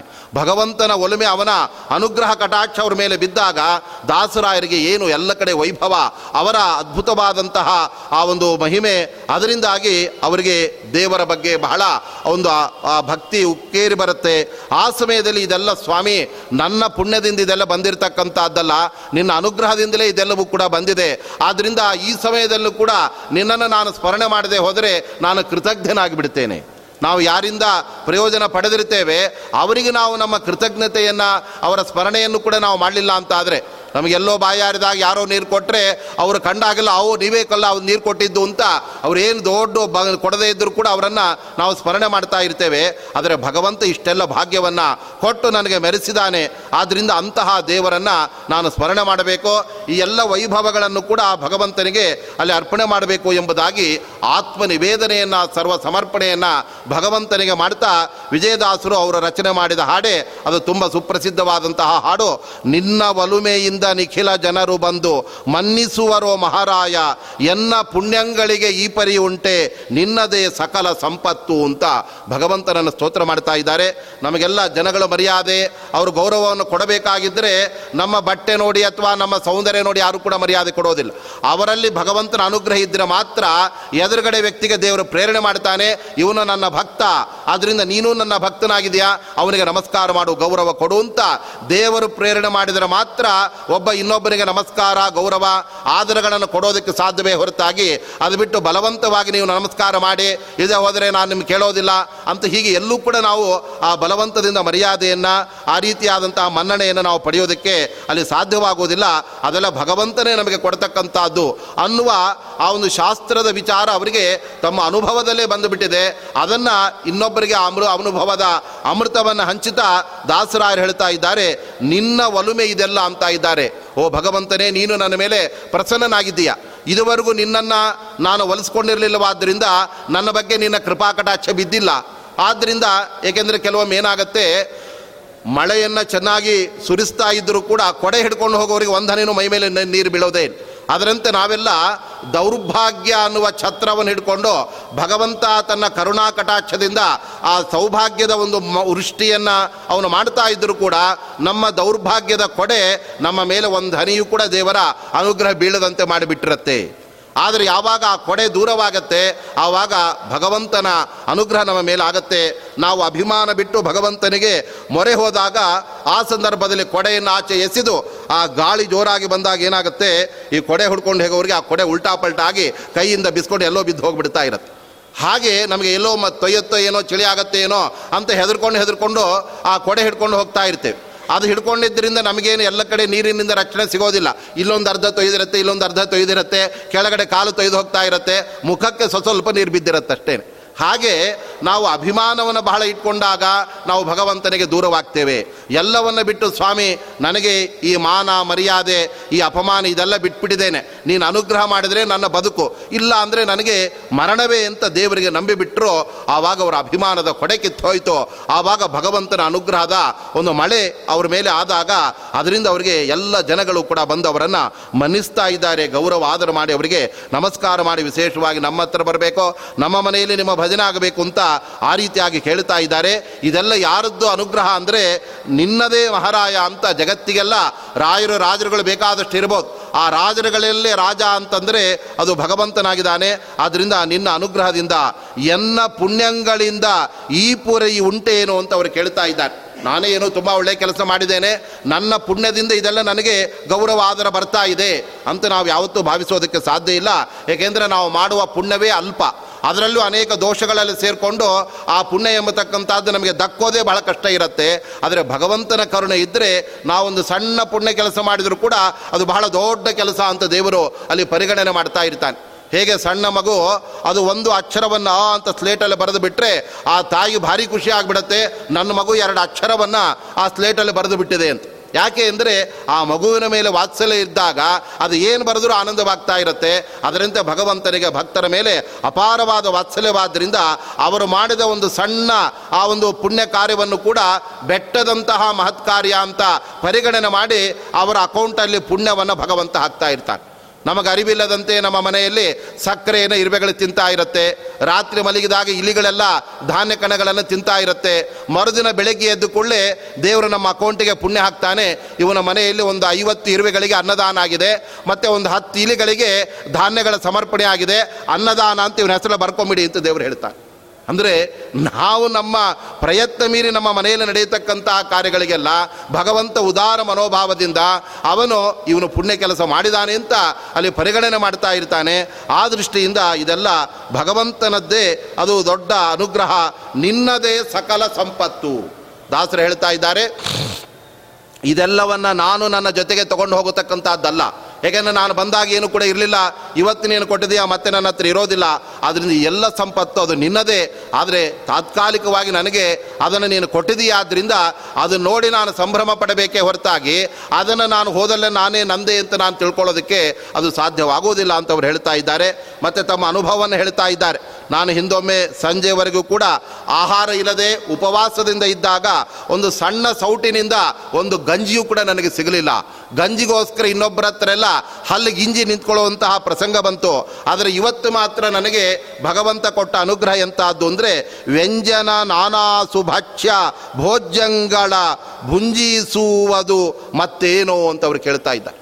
ಆದರೆ ದಾಸರಾಯರನ್ನು ಮನೆಗೆ ಕರೆದ್ರೆ ಅನೇಕರು ಬೇಕಾದಷ್ಟು ಭಕ್ಷ್ಯ ಭೋಜ್ಯಗಳನ್ನು ಅವರಿಗೆಲ್ಲ ಮಂಡಿಗೆಗಳನ್ನೆಲ್ಲ ಮಾಡಿ ಹಾಕ್ತಾ ಇದ್ದರು ಅದರಿಂದ ದಾಸರಾಯರ ಮುಂದೆ ಅವರು ಎಲ್ಲರಿಗೂ ಕೂಡ ಮಂಡಿಗೆಯನ್ನು ಸವರ ಅವರಿಗೆ ಕೊಟ್ಟು ಬಿಡಬೇಕು ಅಂತ ಅವರ ಆ ಒಂದು ಸನ್ನಿಧಾನದಲ್ಲಿ ಆ ಎಲ್ಲ ಭಕ್ತರಿಗೆ ಆ ಎಲ್ಲ ಭಕ್ಷ್ಯ ಭೋಜ್ಯಗಳ ಆ ಒಂದು ನಿವೇದನೆ ಆಗುತ್ತೆ. ಅದರಂತೆ ಆ ಅನೇಕ ಬಗೆಯ ಮೃಷ್ಟಾನ ಭೋಜನವನ್ನು ನೀನು ಮಾಡಿಸಿದೀಯಾ ಸ್ವಾಮಿ. ಅದೆಲ್ಲ ನಿನ್ನ ಅನುಗ್ರಹದಿಂದ ಹೊರತಾಗಿ ನಾನೇನೋ ಪುಣ್ಯ ಮಾಡಿದ್ದೇನೆ. ಅದಕ್ಕೆ ಇವತ್ತು ನನಗೆ ಊಟ, ಬಳ್ಳೆ, ಭಕ್ಷ್ಯ ಭೋಜ್ಯ ನನಗೆ ಸಿಗಲೇಬೇಕು ಅಂದರೆ ಅದು ಯಾವತ್ತೂ ಸಿಗೋದಕ್ಕೆ ಸಾಧ್ಯ ಇಲ್ಲ. ಮತ್ತು ಒಂದು ಹೆಣ್ಣಿಗೆ ನಾನು ಅನ್ನ ಹಾಕೋದಕ್ಕೆ ಬಹಳ ಕಷ್ಟಪಡ್ತಾ ಇದ್ದೆ, ಆದರೆ ಇವತ್ತು ನಿರ್ಭಯವಾಗಿ ನೂರಾರು ಜನಗಳ ಜೊತೆಗೆ ನನಗೆ ಅನ್ನ ಸಮರ್ಪಣೆ ಮಾಡುವ ಭಾಗ್ಯ ನನಗೆ ಬಂದಿದೆ ಅಂದರೆ ಇದು ಹಬ್ಬ ಅಲ್ಲದೆ ಮತ್ತೇನು ಅಂತ ಅವರು ಕೇಳ್ತಾ ಇದ್ದಾರೆ. ಆದ್ದರಿಂದ ದೇವರು ಅನುಗ್ರಹ ಮಾಡಿದ ಅಂದರೆ ಹಿಂದಿನ ಜೀವನವೇ ಬೇರೆ, ಆನಂತರದಲ್ಲಿ ಭಗವಂತ ಕೊಟ್ಟ ಆ ಒಂದು ಭಾಗ್ಯವೇ ದೊಡ್ಡದಾಗ್ತಾ ಇದೆ. ನೀಚೋಚ್ಚ ತಿಳಿಯದೆ ಸರ್ವರ ಚರಣಕ್ಕೆ ಚಾಚಿದೆನೋ ಎಲೆ ಹಸ್ತಗಳ. ಯೋಚಿಸಿ ನೋಡಲು ಸೋಜಿಗವಾಗಿದೆ, ವಾಚಕ್ಕೆ ನಿಲುಕದು ಹರಿಯೇ ಅಂತ ದೇವರನ್ನ ಮತ್ತೆ ಅವರು ಸ್ತೋತ್ರ ಮಾಡ್ತಾ ಇದ್ದಾರೆ. ನಮಗೆಲ್ಲ ಯಾರು ಕೊಡ್ತಾರೆ ಅನ್ನೋದೇ ಗೊತ್ತಿಲ್ಲದೆ ಬಂದು ಬಂದವ್ರ ಹತ್ರೆಲ್ಲ ಕೊಡಿ ಅಂತ ಕೈಯನ್ನು ನಾವು ಮುಂದೆ ಚಾಚುತ್ತಾ ಇರ್ತೀವಿ. ಆದರೆ ಅವರು ಮಾತ್ರ ನಮಗೆ ಕೊಡ್ತೇನೆ ಕೊಡ್ತೇನೆ ಅಂತ ಹೇಳಿ ಕೊನೆಗೆ ಕೈಯೇ ಕೊಡ್ತಾ ಇರ್ತಾರೆ ಹೊರತಾಗಿ ಅವರೇನು ದಕ್ಷಿಣೆಯನ್ನು ಕೊಡ್ತಾನೆ ಇರೋದಿಲ್ಲ. ಯಾರೋ ಒಬ್ಬರು ದೊಡ್ಡ ಶ್ರೀಮಂತರ ಎದುರುಗಡೆ ಅವರ ಮನೆಯಲ್ಲಿ ಒಬ್ಬರು ಹರಿಕಥೆ, ದಾಸರು ಹರಿಕಥೆಯನ್ನು ಮಾಡ್ತಾ ಇದ್ರು. ಆ ಹರಿಕಥೆ ಕೇಳಿ ಅವ್ರಿಗೆ ಭಾಳ ಸಂತೋಷ ಆಯಿತು ಶ್ರೀಮಂತನಿಗೆ. ಆವಾಗ ತಕ್ಷಣ ಅವನು ಹೇಳಿದ, ನೋಡಿ, ನೀವು ಹರಿಕತೆ ಭಾಳ ಚೆನ್ನಾಗಿ ಮಾಡಿದಿರಿ ದಾಸರೇ. ನಾಳೆ ದಿವಸ ನಮ್ಮ ಮನೆಗೆ ಬನ್ನಿ. ನಿಮಗೆ ನಾನ್ನೂರು ರೂಪಾಯಿ ಕೊಡ್ತೇನೆ ಅಂತ ಹೇಳಿಬಿಟ್ಟ. ಆವಾಗ ದಾಸರಿಗೆ ಭಾಳ ಸಂತೋಷವಾಯಿತು. ಇಲ್ಲಿ ಒಂದೂವರೆ ಗಂಟೆ ಮೂರು ಮೂರು ಗಂಟೆ ಹರಿಕತೆ ಮಾಡಿದರೂ ಕೂಡ ಸರಿಯಾಗಿ ನೆಟ್ಟಿಗೆ ನೂರು ರೂಪಾಯಿನೂ ಯಾರು ಕೊಡೋರಿಲ್ಲ. ಆದರೆ ಈತ ಮನೆಗೆ ಕರೆಸಿ ನಾನ್ನೂರು ರೂಪಾಯಿ ಕೊಡ್ತಾನೆ ಅಂದರೆ ನಾನು ಧನ್ಯ ಅಂತೇಳಿ ಮರುದಿನ ಅವ್ರು ಹೊರಟೇ ಬಿಟ್ಟು ಆವಾಗ ಅವನು ಕೇಳಿದ, ಯಾಕೆ ಬಂದಿದ್ದೀರಾ ಮನೆಗೆ ಅಂತ ಕೇಳಿಬಿಟ್ಟ ಅವನು. ಆವಾಗ ಇವ್ರು ಹೇಳಿದ್ರು, ನೀವೇ ಹೇಳಿದಿರಲ್ಲ, ನಿನ್ನೆ ನಾನ್ನೂರು ರೂಪಾಯಿ ಕೊಡ್ತೇನೆ ಅಂತ, ಅದಕ್ಕೆ ನಾನು ಇಲ್ಲಿಗೆ ಬಂದಿದ್ದೇನೆ. ಅದಕ್ಕೆ ಅಷ್ಟೊತ್ತಿಗೆ ಅವನಿಗೆ ನಾನ್ನೂರು ರೂಪಾಯಿ ಕೊಡಬೇಕು ಅನ್ನೋ ಬುದ್ಧಿನೇ ಹೋಗ್ಬಿಟ್ಟಿತ್ತು. ಎಲ್ಲರ ಎದುರುಗಡೆ ಹೇಳ್ಕೊಳ್ಳೋದಕ್ಕೆ ಮಾತ್ರ ಹಾಗೆ ಹೇಳಿದ್ದ. ಆವಾಗ ಅವನು ಹೇಳಿದ, ನೋಡಯ್ಯ, ನಾನು ನಾನ್ನೂರು ರೂಪಾಯಿ ಕೊಡ್ತೇನೆ ಅಂತ ಹೇಳಿದ್ದಲ್ಲ ನಾ ನೂರು ರೂಪಾಯಿ ಕೊಡ್ತೇನೆ ಅಂತ ಹೇಳಿದ್ದಷ್ಟೇನು ಆದ್ದರಿಂದ ನೀನು ನಾನ್ನೂರು ರೂಪಾಯಿ ಫೋರ್ ಹಂಡ್ರೆಡ್ ಅಂತ ನಾನು ಹೇಳಿದ್ದಲ್ಲ ಆದ್ದರಿಂದ ಆ ಥರ ಮನಸ್ಸಲ್ಲಿ ಇಟ್ಕೋಬೇಡ. ಅವಾಗ ಇವರು ದಾಸರು ಅಂದರು, ಆಯ್ತಪ್ಪ, ನೂರು ರೂಪಾಯಿ ಆದರೂ ಕೊಡು, ಆಟೋ ಚಾರ್ಜ್ ಆಗುತ್ತೆ ಮನೆಗೆ, ವಾಪಸ್ ಹೋಗ್ತೀನಿ ನಾನು. ಅದನ್ನಾದರೂ ಕೊಡು ಅಂದರೆ ಅದಕ್ಕೆ ಆ ಮಾತನ್ನು ಅವನು ಟ್ವಿಸ್ಟ್ ಮಾಡಿ ಹೇಳಿದ, ನಾನು ನೂರು ರೂಪಾಯಿ ಕೊಡ್ತೇನೆ ಅಂತ ಹೇಳಿದ್ದಲ್ಲ, ನಾನು ರೂಪಾಯಿ ಕೊಡ್ತೇನೆ ಅಂತ ಹೇಳಿದ್ದು. ರೂಪಾಯಿ ಅದು ನೂರು ರೂಪಾಯಿ ಅಲ್ಲ, ಆದ್ದರಿಂದ ಈ ರೂಪಾಯಿ ತಗೋ ಹೊರಟೋಗು ಅಂತ ಹೇಳಿಬಿಟ್ಟಂತೆ ಹೀಗೆ ನಾವು ಯಾರ್ಯಾರ ಹತ್ರ ನಮಗೆ ಅವ್ರು ಕೊಡ್ತಾರೆ, ಏನೋ ಸಿಗತ್ತೆ ಅಂತ ನಾವು ಭಾವನೆಯಿಂದ ನೀಚರ ಬಳಿ ಹೋಗಿ ನಾವು ಅವರ ಚರಣಕ್ಕೆ ಬೀಳ್ತೇವೆ. ನಮಸ್ಕಾರ ಮಾಡಿದರೆ, ಏನು ಪಾಪ, ಅವ್ರು ನಮಸ್ಕಾರ ಮಾಡಿದಾನೆ ಅಂತ ಪ್ರೀತಿಯಿಂದ ಏನಾದರೂ ಕೊಡ್ತಾನೇನು ಅಂತಂದರೆ, ಆದರೆ ನಾವು ಕೈ ಚಾಚಿದ್ದೇ ಬಂತು. ಆದರೆ ಆ ಹಸ್ತಗಳು ಮಾತ್ರ ಏನು ಕೂಡ ಕೊಡಲೇ ಇಲ್ಲ. ಆದ್ದರಿಂದ ಚಾಚಿದೆನೋ ಸಲೆ ಹಸ್ತಗಳ. ಆದ್ದರಿಂದ ನನಗೇನು ಕೂಡ ಅವತ್ತು ನನಗೆ ಸಿಗದೆ ನಾನು ಬಹಳ ದುಃಖಪಟ್ಟಿದ್ದಿದೆ. ಯೋಚಿಸಿ ನೋಡಲು ಸೋಜಿಗವಾಗಿದೆ. ವಾಚಕ್ಕೆ ನಿಲುಕದು ಹರಿ ಅಂತ ಇದ್ದಾರೆ. ಆದರೆ ಇವತ್ತು ಯಾರ ಹತ್ರ ನಾನು ಏನು ಕೂಡ ಬಿಡ್ತಾ ಇದ್ದೆ ಆದರೆ ಅವರೇ ಬಂದು ಶಾಲು ಶಕತಾದಿಗಳನ್ನು, ಬೇಕಾದಷ್ಟು ಸಂಪತ್ತನ್ನು ದಾಸರಿ ತಗೊಳ್ಳಿ ತಗೊಳ್ಳಿ ಅಂಥೇಳಿ ಎಲ್ಲ ಕೊಡ್ತಾ ಇದ್ದಾರಲ್ಲ, ಇದೆಲ್ಲ ನಾನು ಬಯಸಿದ್ದರಿಂದಲೇ ನನಗೆ ಬರೋದಾಗಿದ್ದರೆ ಅವತ್ತೇ ಬರಬೇಕಾಗಿತ್ತು ನನಗೆ. ಆದರೆ ಯಾಕೆ ಅವತ್ತು ನನಗೆ ಬರಲಿಲ್ಲ? ನನಗೆ ಆಸೆ ಇದ್ದಾಗ ಭಗವಂತನ ಅನುಗ್ರಹ ಇರಲಿಲ್ಲ. ಆದರೆ ಇವತ್ತು ಭಗವಂತನ ಅನುಗ್ರಹ ನನಗಾಗಿದೆ. ಯಾವ ಆಸೆ ನನಗಿಲ್ಲೇ ಇಲ್ಲ ಆದರೂ ಭಗವಂತ ಕೊಡ್ತಾ ಇದ್ದಾನೆ. ಆದ್ದರಿಂದ ಸಜ್ಜನರಿಗೆ ಭಗವಂತ ಮಾಡುವ ಅನುಗ್ರಹ ಎಂಥದ್ದು ಅಂದರೆ ಅವರಿಗೆ ಬೇಕು ಬೇಕು ಬೇಕು ಅನ್ನುವಾಗ ದೇವರು ಕೊಡೋದೇ. ಕೈಗೆ ಬಂದಿದ್ದು ಇಲ್ಲದಂತೆ ತಪ್ಪಿಸ್ಬಿಡ್ತಾ ಇರ್ತಾನೆ. ಆವಾಗ ಅವರಿಗೆ ಅದರ ಬಗ್ಗೆ ಮೋಹ ಹೊಟ್ಟೋಗತ್ತೆ ಅಯ್ಯೋ, ಇದೇನಪ್ಪ, ನಮಗೆ ಬೇಕಾದ ಸಿಗೋದಿಲ್ಲ ಅಂದರೆ ಯಾಕೆ ಒದ್ದಾಡಿ ಇನ್ನೊಬ್ಬರ ಹತ್ರ ಹೋಗಿ ಕೈ ಚಾಚಬೇಕೋ? ನಮಗೇನಿದೆಯೋ ಅದರಲ್ಲೇ ತೃಪ್ತರಾಗಿರೋಣ ಅಂದರೆ ಆವಾಗ ಭಗವಂತನಲ್ಲಿ ಭಕ್ತಿ ಬರುತ್ತೆ, ಜಾಸ್ತಿ ಆಗುತ್ತೆ. ಆವಾಗ ದೇವರು ಎಲ್ಲವನ್ನು ತಂದು ಹಾಕ್ಲಿಕ್ಕೆ ಶುರು ಮಾಡ್ತಾರೆ. ಆವಾಗ ನಮ್ಮಲ್ಲಿ ಸಮೃದ್ಧಿಯಾಗಿರುತ್ತೆ, ಅದರ ಬಗ್ಗೆ ನಮಗೆ ಮೋಹ ಆಸಕ್ತಿಗಳೇ ಇರೋದಿಲ್ಲ. ಮೋಹ ಇದ್ದಾಗ ಭಗವಂತ ನಮಗೆ ಅದನ್ನು ಕೊಟ್ಟಿರೋದಿಲ್ಲ.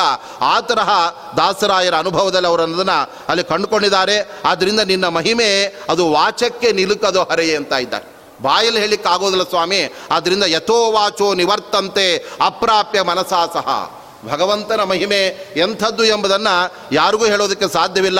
ವೇದಾಭಿಮಾನಿಯಾದ ಮಹಾಲಕ್ಷ್ಮೀ ದೇವಿಯೇ ಭಗವಂತನನ್ನು ಬಣ್ಣಿಸಬೇಕು ಅಂತ ಹೋಗಿ ಅವನನ್ನು ಪರಿಪೂರ್ಣವಾಗಿ ಬಣ್ಣಿಸಲಿಕ್ಕೆ ಸಾಧ್ಯವಾಗದೆ ಆಕೆಯೂ ಕೂಡ ಹಿಂದಿರುಗಿ ಬಿಡ್ತಾ ಇದ್ದಾಳೆ. ಅಷ್ಟ ಮಾತ್ರ ಸ್ತೋತ್ರ ಮಾಡ್ತಾ ಇದ್ದಾಳೆ. ಪೂರ್ಣವಾಗಿ ಆಕೆಗೂ ಕೂಡ ಅಲ್ಲಿ ಸ್ತೋತ್ರ ಮಾಡಲಿಕ್ಕೆ ಆಗ್ತಾ ಇಲ್ಲ. ಆದ್ದರಿಂದ ವಾಚಕ್ಕೆ ನಿಲುಕೋದು ಹರಿಯೇ ಅಂತಂದರೆ ನನ್ನ ಮಾತಿಗೆ ನಿನ್ನ ಮಹಿಮೆಯನ್ನು ವರ್ಣನೆ ಮಾಡೋದಕ್ಕೆ ನಿಲುಕೋದಿಲ್ಲ ಅಂತ ಒಂದು ಅರ್ಥವಾದರೆ ವಾಚಕ್ಕೆ ಅಂದರೆ ಮಾತಿಗೆ ಅಭಿಮಾನಿ ದೇವತೆ ಆದ ಸರಸ್ವತಿ ದೇವಿ.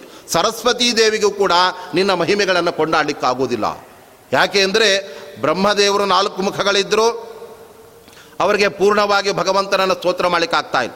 ಶೇಷದೇವರಿಗೆ ಸಾವಿರ ಹೆಡೆಗಳಿದ್ದರೂ ಕೂಡ ಸಾವಿರ ಮುಖಗಳಿಂದ ಸ್ತೋತ್ರ ಮಾಡಲಿಕ್ಕೆ ಆಗ್ತಾ ಇಲ್ಲ. ಆದರೆ ಸರಸ್ವತಿ ದೇವಿ, ನಾನು ಎಲ್ಲ ವಿದ್ಯೆಗಳ ಅಭಿಮಾನಿ ದೇವತೆ, ನನಗೆ ಭಗವಂತನ ಬಗ್ಗೆ ಬೇಕಾದಷ್ಟು ಗೊತ್ತಿದೆ. ಅವನನ್ನು ಪೂರ್ಣವಾಗಿ ನಾನು ಸ್ತೋತ್ರ ಮಾಡ್ತೇನೆ ಅಂದರೆ ಸರಸ್ವತಿ ದೇವಿಗೂ ಕೂಡ ಆ ಭಗವಂತನ ಪೂರ್ಣವಾದ ಮಹಿಮೆಯನ್ನು ಅಲ್ಲಿ ವರ್ಣಿಸಲಿಕ್ಕೆ ಸಾಧ್ಯವಾಗ್ತಾ ಇಲ್ಲ. ಆದ್ದರಿಂದ ಇಲ್ಲಿ ಮಾತು ಅಂದರೆ ಮಾತಿಗೆ ಅಭಿಮಾನಿ ದೇವತೆ ಸರಸ್ವತಿ ದೇವಿ ಅಂತ ತೆಗೆದುಕೊಂಡಾಗ ಇದು ಕೇವಲ ನನ್ನ ಮಾತಿಗೆ ಭಗವಂತನ ಮಹಿಮೆ ನಿಲ್ಕೋದಿಲ್ಲ ಅಂತಷ್ಟೇ ಅವರ ಅಭಿಪ್ರಾಯವಲ್ಲ. ಸಕಲ ವಾಕ್ಕಿಗೆ ನಿಯಾಮಕಳಾದ ವಾಗ್ದೇವತೆಯಾದ ಸರಸ್ವತಿ ದೇವಿಗೂ ಕೂಡ ನಿನ್ನ ಮಹಿಮೆಯನ್ನು ಅಲ್ಲಿ ಕೊಂಡಾಡೋದಕ್ಕೆ ಆಗೋದಿಲ್ಲ ಎಂಬುದಾಗಿ ಅವರು ತಿಳಿಸ್ತಾ ಇದ್ದಾರೆ. ಮಧ್ಯಾಹ್ನ ಕಾಲಕ್ಕೆ ಅತಿಥಿಗಳಿಗೆ ಅನ್ನ ಮೆದ್ದೇನೆಂದರೆ ಈಯಗಾಣೆ ಮತ್ತೆ ಅವ್ರು ಹೇಳ್ತಾ ಇದ್ದಾರೆ, ಮನೆಯಲ್ಲಿ ಆಗಲ್ಲ ಹಿಂದಿನ ಕಾಲದಲ್ಲಿ ಮಧ್ಯಾಹ್ನವಾದಾಗ ಯಾರಾದರೂ ಬ್ರಾಹ್ಮಣರು ಬಂದರೆ ಅವ್ರಿಗೆ ಏನಾದರೂ ಕೊಡೋಣ ಅಂದರೆ ಮನೆಯಲ್ಲಿ ನೀರು ಬಿಟ್ಟರೆ ಇನ್ನೊಂದು ಇರ್ತಾ ಇದ್ದಿಲ್ಲ.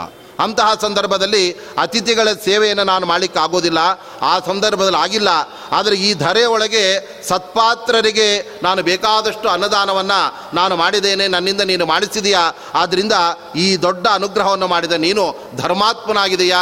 ಆದ್ದರಿಂದ ಧಾರ್ಮಿಕರ ಮೂಲಕ ಧರ್ಮವನ್ನು ಆಚರಿಸುವಂತೆ ಮಾಡಿಸಿ, ಅವರಿಗೆ ಪುಣ್ಯದ ಒಂದು ಬುತ್ತಿಯನ್ನು ಕಟ್ಟುಕೊಡುವವನು ನೀನಾದ್ದರಿಂದ ಇದೆಲ್ಲ ನಿನ್ನದೇ ಮಹಿಮೆ, ಈ ಎಲ್ಲ ಸಂಪತ್ತು ನಿನ್ನದೇ. ನಾನು ಏನು ಕೂಡ ಇಲ್ಲಿ ಮಾಡಿಲ್ಲ ಅಂತ ಅವರು ನಿಜವಾಗಿ ಅವ್ರು ಹೇಳ್ಕೊಳ್ತಾ ಇದ್ದಾರೆ, ಅದು ಕೂಡ ಬಹಿರಂಗವಾಗಿ. ನಾವು ಕೂಡ ದೇವರ ಮಹಿಮೆಯನ್ನು ಮನೆಯಲ್ಲಿ ಬಾಗಿಲು ಹಾಕ್ಕೊಂಡು ದೇವ್ರ ಮುಂದೆ ಮಾತ್ರ ಹೇಳ್ಕೊಳ್ತಾ ಇರ್ತೇವೆ.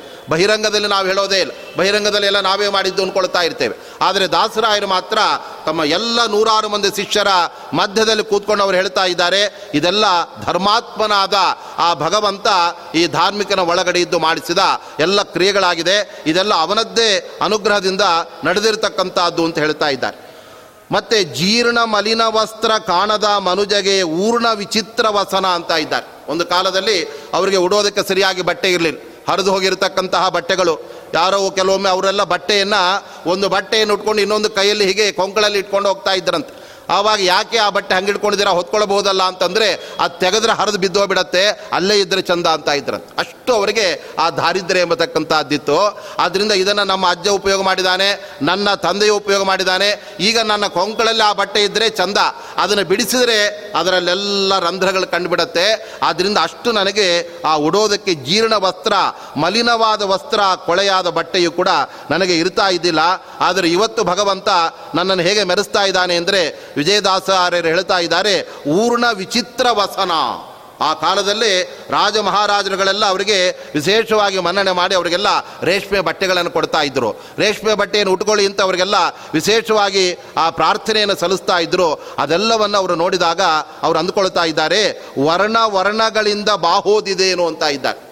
ಇದು ನಮ್ಮ, ನಾವು ಉಚ್ಚ ವರ್ಣದಲ್ಲಿ ಹುಟ್ಟಿದ್ದೇವೆ. ವರ್ಣ ಅಂದರೆ ಬ್ರಾಹ್ಮಣ ವರ್ಣ, ಕ್ಷತ್ರಿಯ ವರ್ಣ, ಶೂದ್ರ ವರ್ಣ ಅಂತಿದೆ. ಚಾತುರ್ವರ್ಣ್ಯವನ್ನು ಶ್ರೀಕೃಷ್ಣ ಪರಮಾತ್ಮನೇ ಹೇಳ್ತಾ ಇದ್ದಾನೆ. ಚಾತುರ್ವರ್ಣ್ಯಮಯ ಸೃಷ್ಟಂ ಅಂತ ಹೇಳಿಬಿಟ್ಟು ಅದರಲ್ಲಿ ಬ್ರಾಹ್ಮಣ ವರ್ಣ, ಕ್ಷತ್ರಿಯ ವರ್ಣ ಅಂತಿದೆ. ಅದರಲ್ಲಿ ನಾನು ಬ್ರಾಹ್ಮಣ ವರ್ಣದಲ್ಲಿ ಹುಟ್ಟಿದ್ದೇನೆ.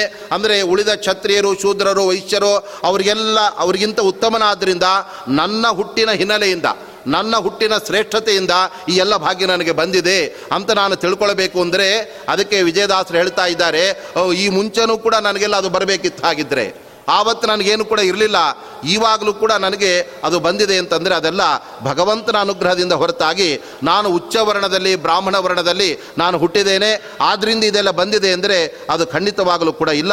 ಸಂಪೂರ್ಣ ಗುಣಾರ್ಣವ ದೇವ. ನೀನು ಎಲ್ಲ ಗುಣಗಳ ನೆಲೆಯಾಗಿದೆಯಾ? ಆದ್ದರಿಂದ ಅಂತಹ ನಿನ್ನ ಪರಿಪೂರ್ಣ ಅನುಗ್ರಹ ಯಾರ ಮೇಲೆ ಆಗತ್ತೆ? ಅವರು ಮುಟ್ಟಿದ್ದ ಮಣ್ಣು ಚಿನ್ನವಾಗತ್ತೆ. ಅವರು ನುಡಿದ ಮಾತುಗಳೆಲ್ಲ ದೊಡ್ಡ ದೊಡ್ಡ ಮಂತ್ರಗಳಾಗತ್ತೆ. ಆ ರೀತಿ ನನ್ನಲ್ಲಿ ಆ ಸತ್ವವನ್ನು, ಶಕ್ತಿಯನ್ನು ತುಂಬಿ ಅನುಗ್ರಹ ಮಾಡಿದೆಯಾ ಎಂಬುದಾಗಿ ಆ ಭಗವಂತನಿಗೆ ನಿವೇದನೆ ಮಾಡ್ತಾ ಇದ್ದಾರೆ. ವೈದಿಕ ವೃತ್ತಿಯ ಕೊಡುವಕ್ಕೆ ಲೌಕಿಕ ವೈದುವುದು ಬಲು ಖ್ಯಾತೆ ಅಂತ ಮತ್ತೊಂದು ಹೇಳ್ತಾ ಇದ್ದಾರೆ. ಯಾರು ಒಳ್ಳೆ ವೈದಿಕ ಕ್ರಿಯೆಗಳನ್ನೆಲ್ಲ ಮಾಡ್ತಾ ಇದ್ದಾರೆ, ಅವರಿಗೆಲ್ಲ ಭಗವಂತ ಎಲ್ಲ ಅನುಗ್ರಹವನ್ನು ಕೂಡ ಮಾಡ್ತಾ ಇರ್ತಾನೆ. ಆದ್ದರಿಂದ ನನಗೂ ಕೂಡ ನೀನೆಲ್ಲ ಈ ಅನುಗ್ರಹವನ್ನು ಮಾಡಿದೆಯಾ ಸ್ವಾಮಿ. ಅಂತಹ ನೀನು ಯಾರಿಗೆ ಮೊದಲು ಒಲಿದವನು ಅಂದರೆ ಮೈದುನನಿಗೆ, ಮೈದುನಗೆ ಒಲಿದ ವಿಜಯ ವಿಠಲ ನಿನ್ನ ಪಾದಸಾಕ್ಷಿ ಅನುಭವವು. ಭಗವಂತ ಮೈದುನನಿಗೆ ಒಲೆದು ಬಿಟ್ಟಿದಾನಂತ ಯಾರು ಮೈದುನ? ಅಂದರೆ ಮೈದುನ ಅಂದರೆ ಭಾವಮೈದುನ ಅಂತ ಅರ್ಥ. ಶ್ರೀಕೃಷ್ಣ ಪರಮಾತ್ಮ ತನ್ನ ತಂಗಿಯಾದ ಸುಭದ್ರೆಯನ್ನು ಅರ್ಜುನನಿಗೆ ಮದುವೆ ಮಾಡಿಕೊಟ್ಟ. ಆವಾಗ ಅರ್ಜುನ ಕೃಷ್ಣನಿಗೆ ಭಾವಮೈದನ ಆಗ್ಬಿಟ್ಟಿದ್ದಾನೆ ಅರ್ಜುನನಿಗೆ ಕೃಷ್ಣ ಭಾವ ಆಗ್ಬಿಟ್ಟಿದ್ದಾನೆ. ಆದ್ದರಿಂದ ಕೃಷ್ಣ ಮತ್ತು ಅರ್ಜುನರ ಒಂದು ಸಂಬಂಧ ಎಂತಾದ್ದು ಅಂದರೆ ಅದು ಭಾವ, ಭಾವಮೈದುನರ ಒಂದು ಸಂಬಂಧವಾದ್ದರಿಂದ ನೀನು ಯಾರಿಗೆ ಒಲಿದಿದೆಯಾ ಭಗವಂತ ಅಂದರೆ ಮೈದುನನಿಗೆ ಒಲಿದ ವಿಜಯ ವಿಠಲರಾಯ.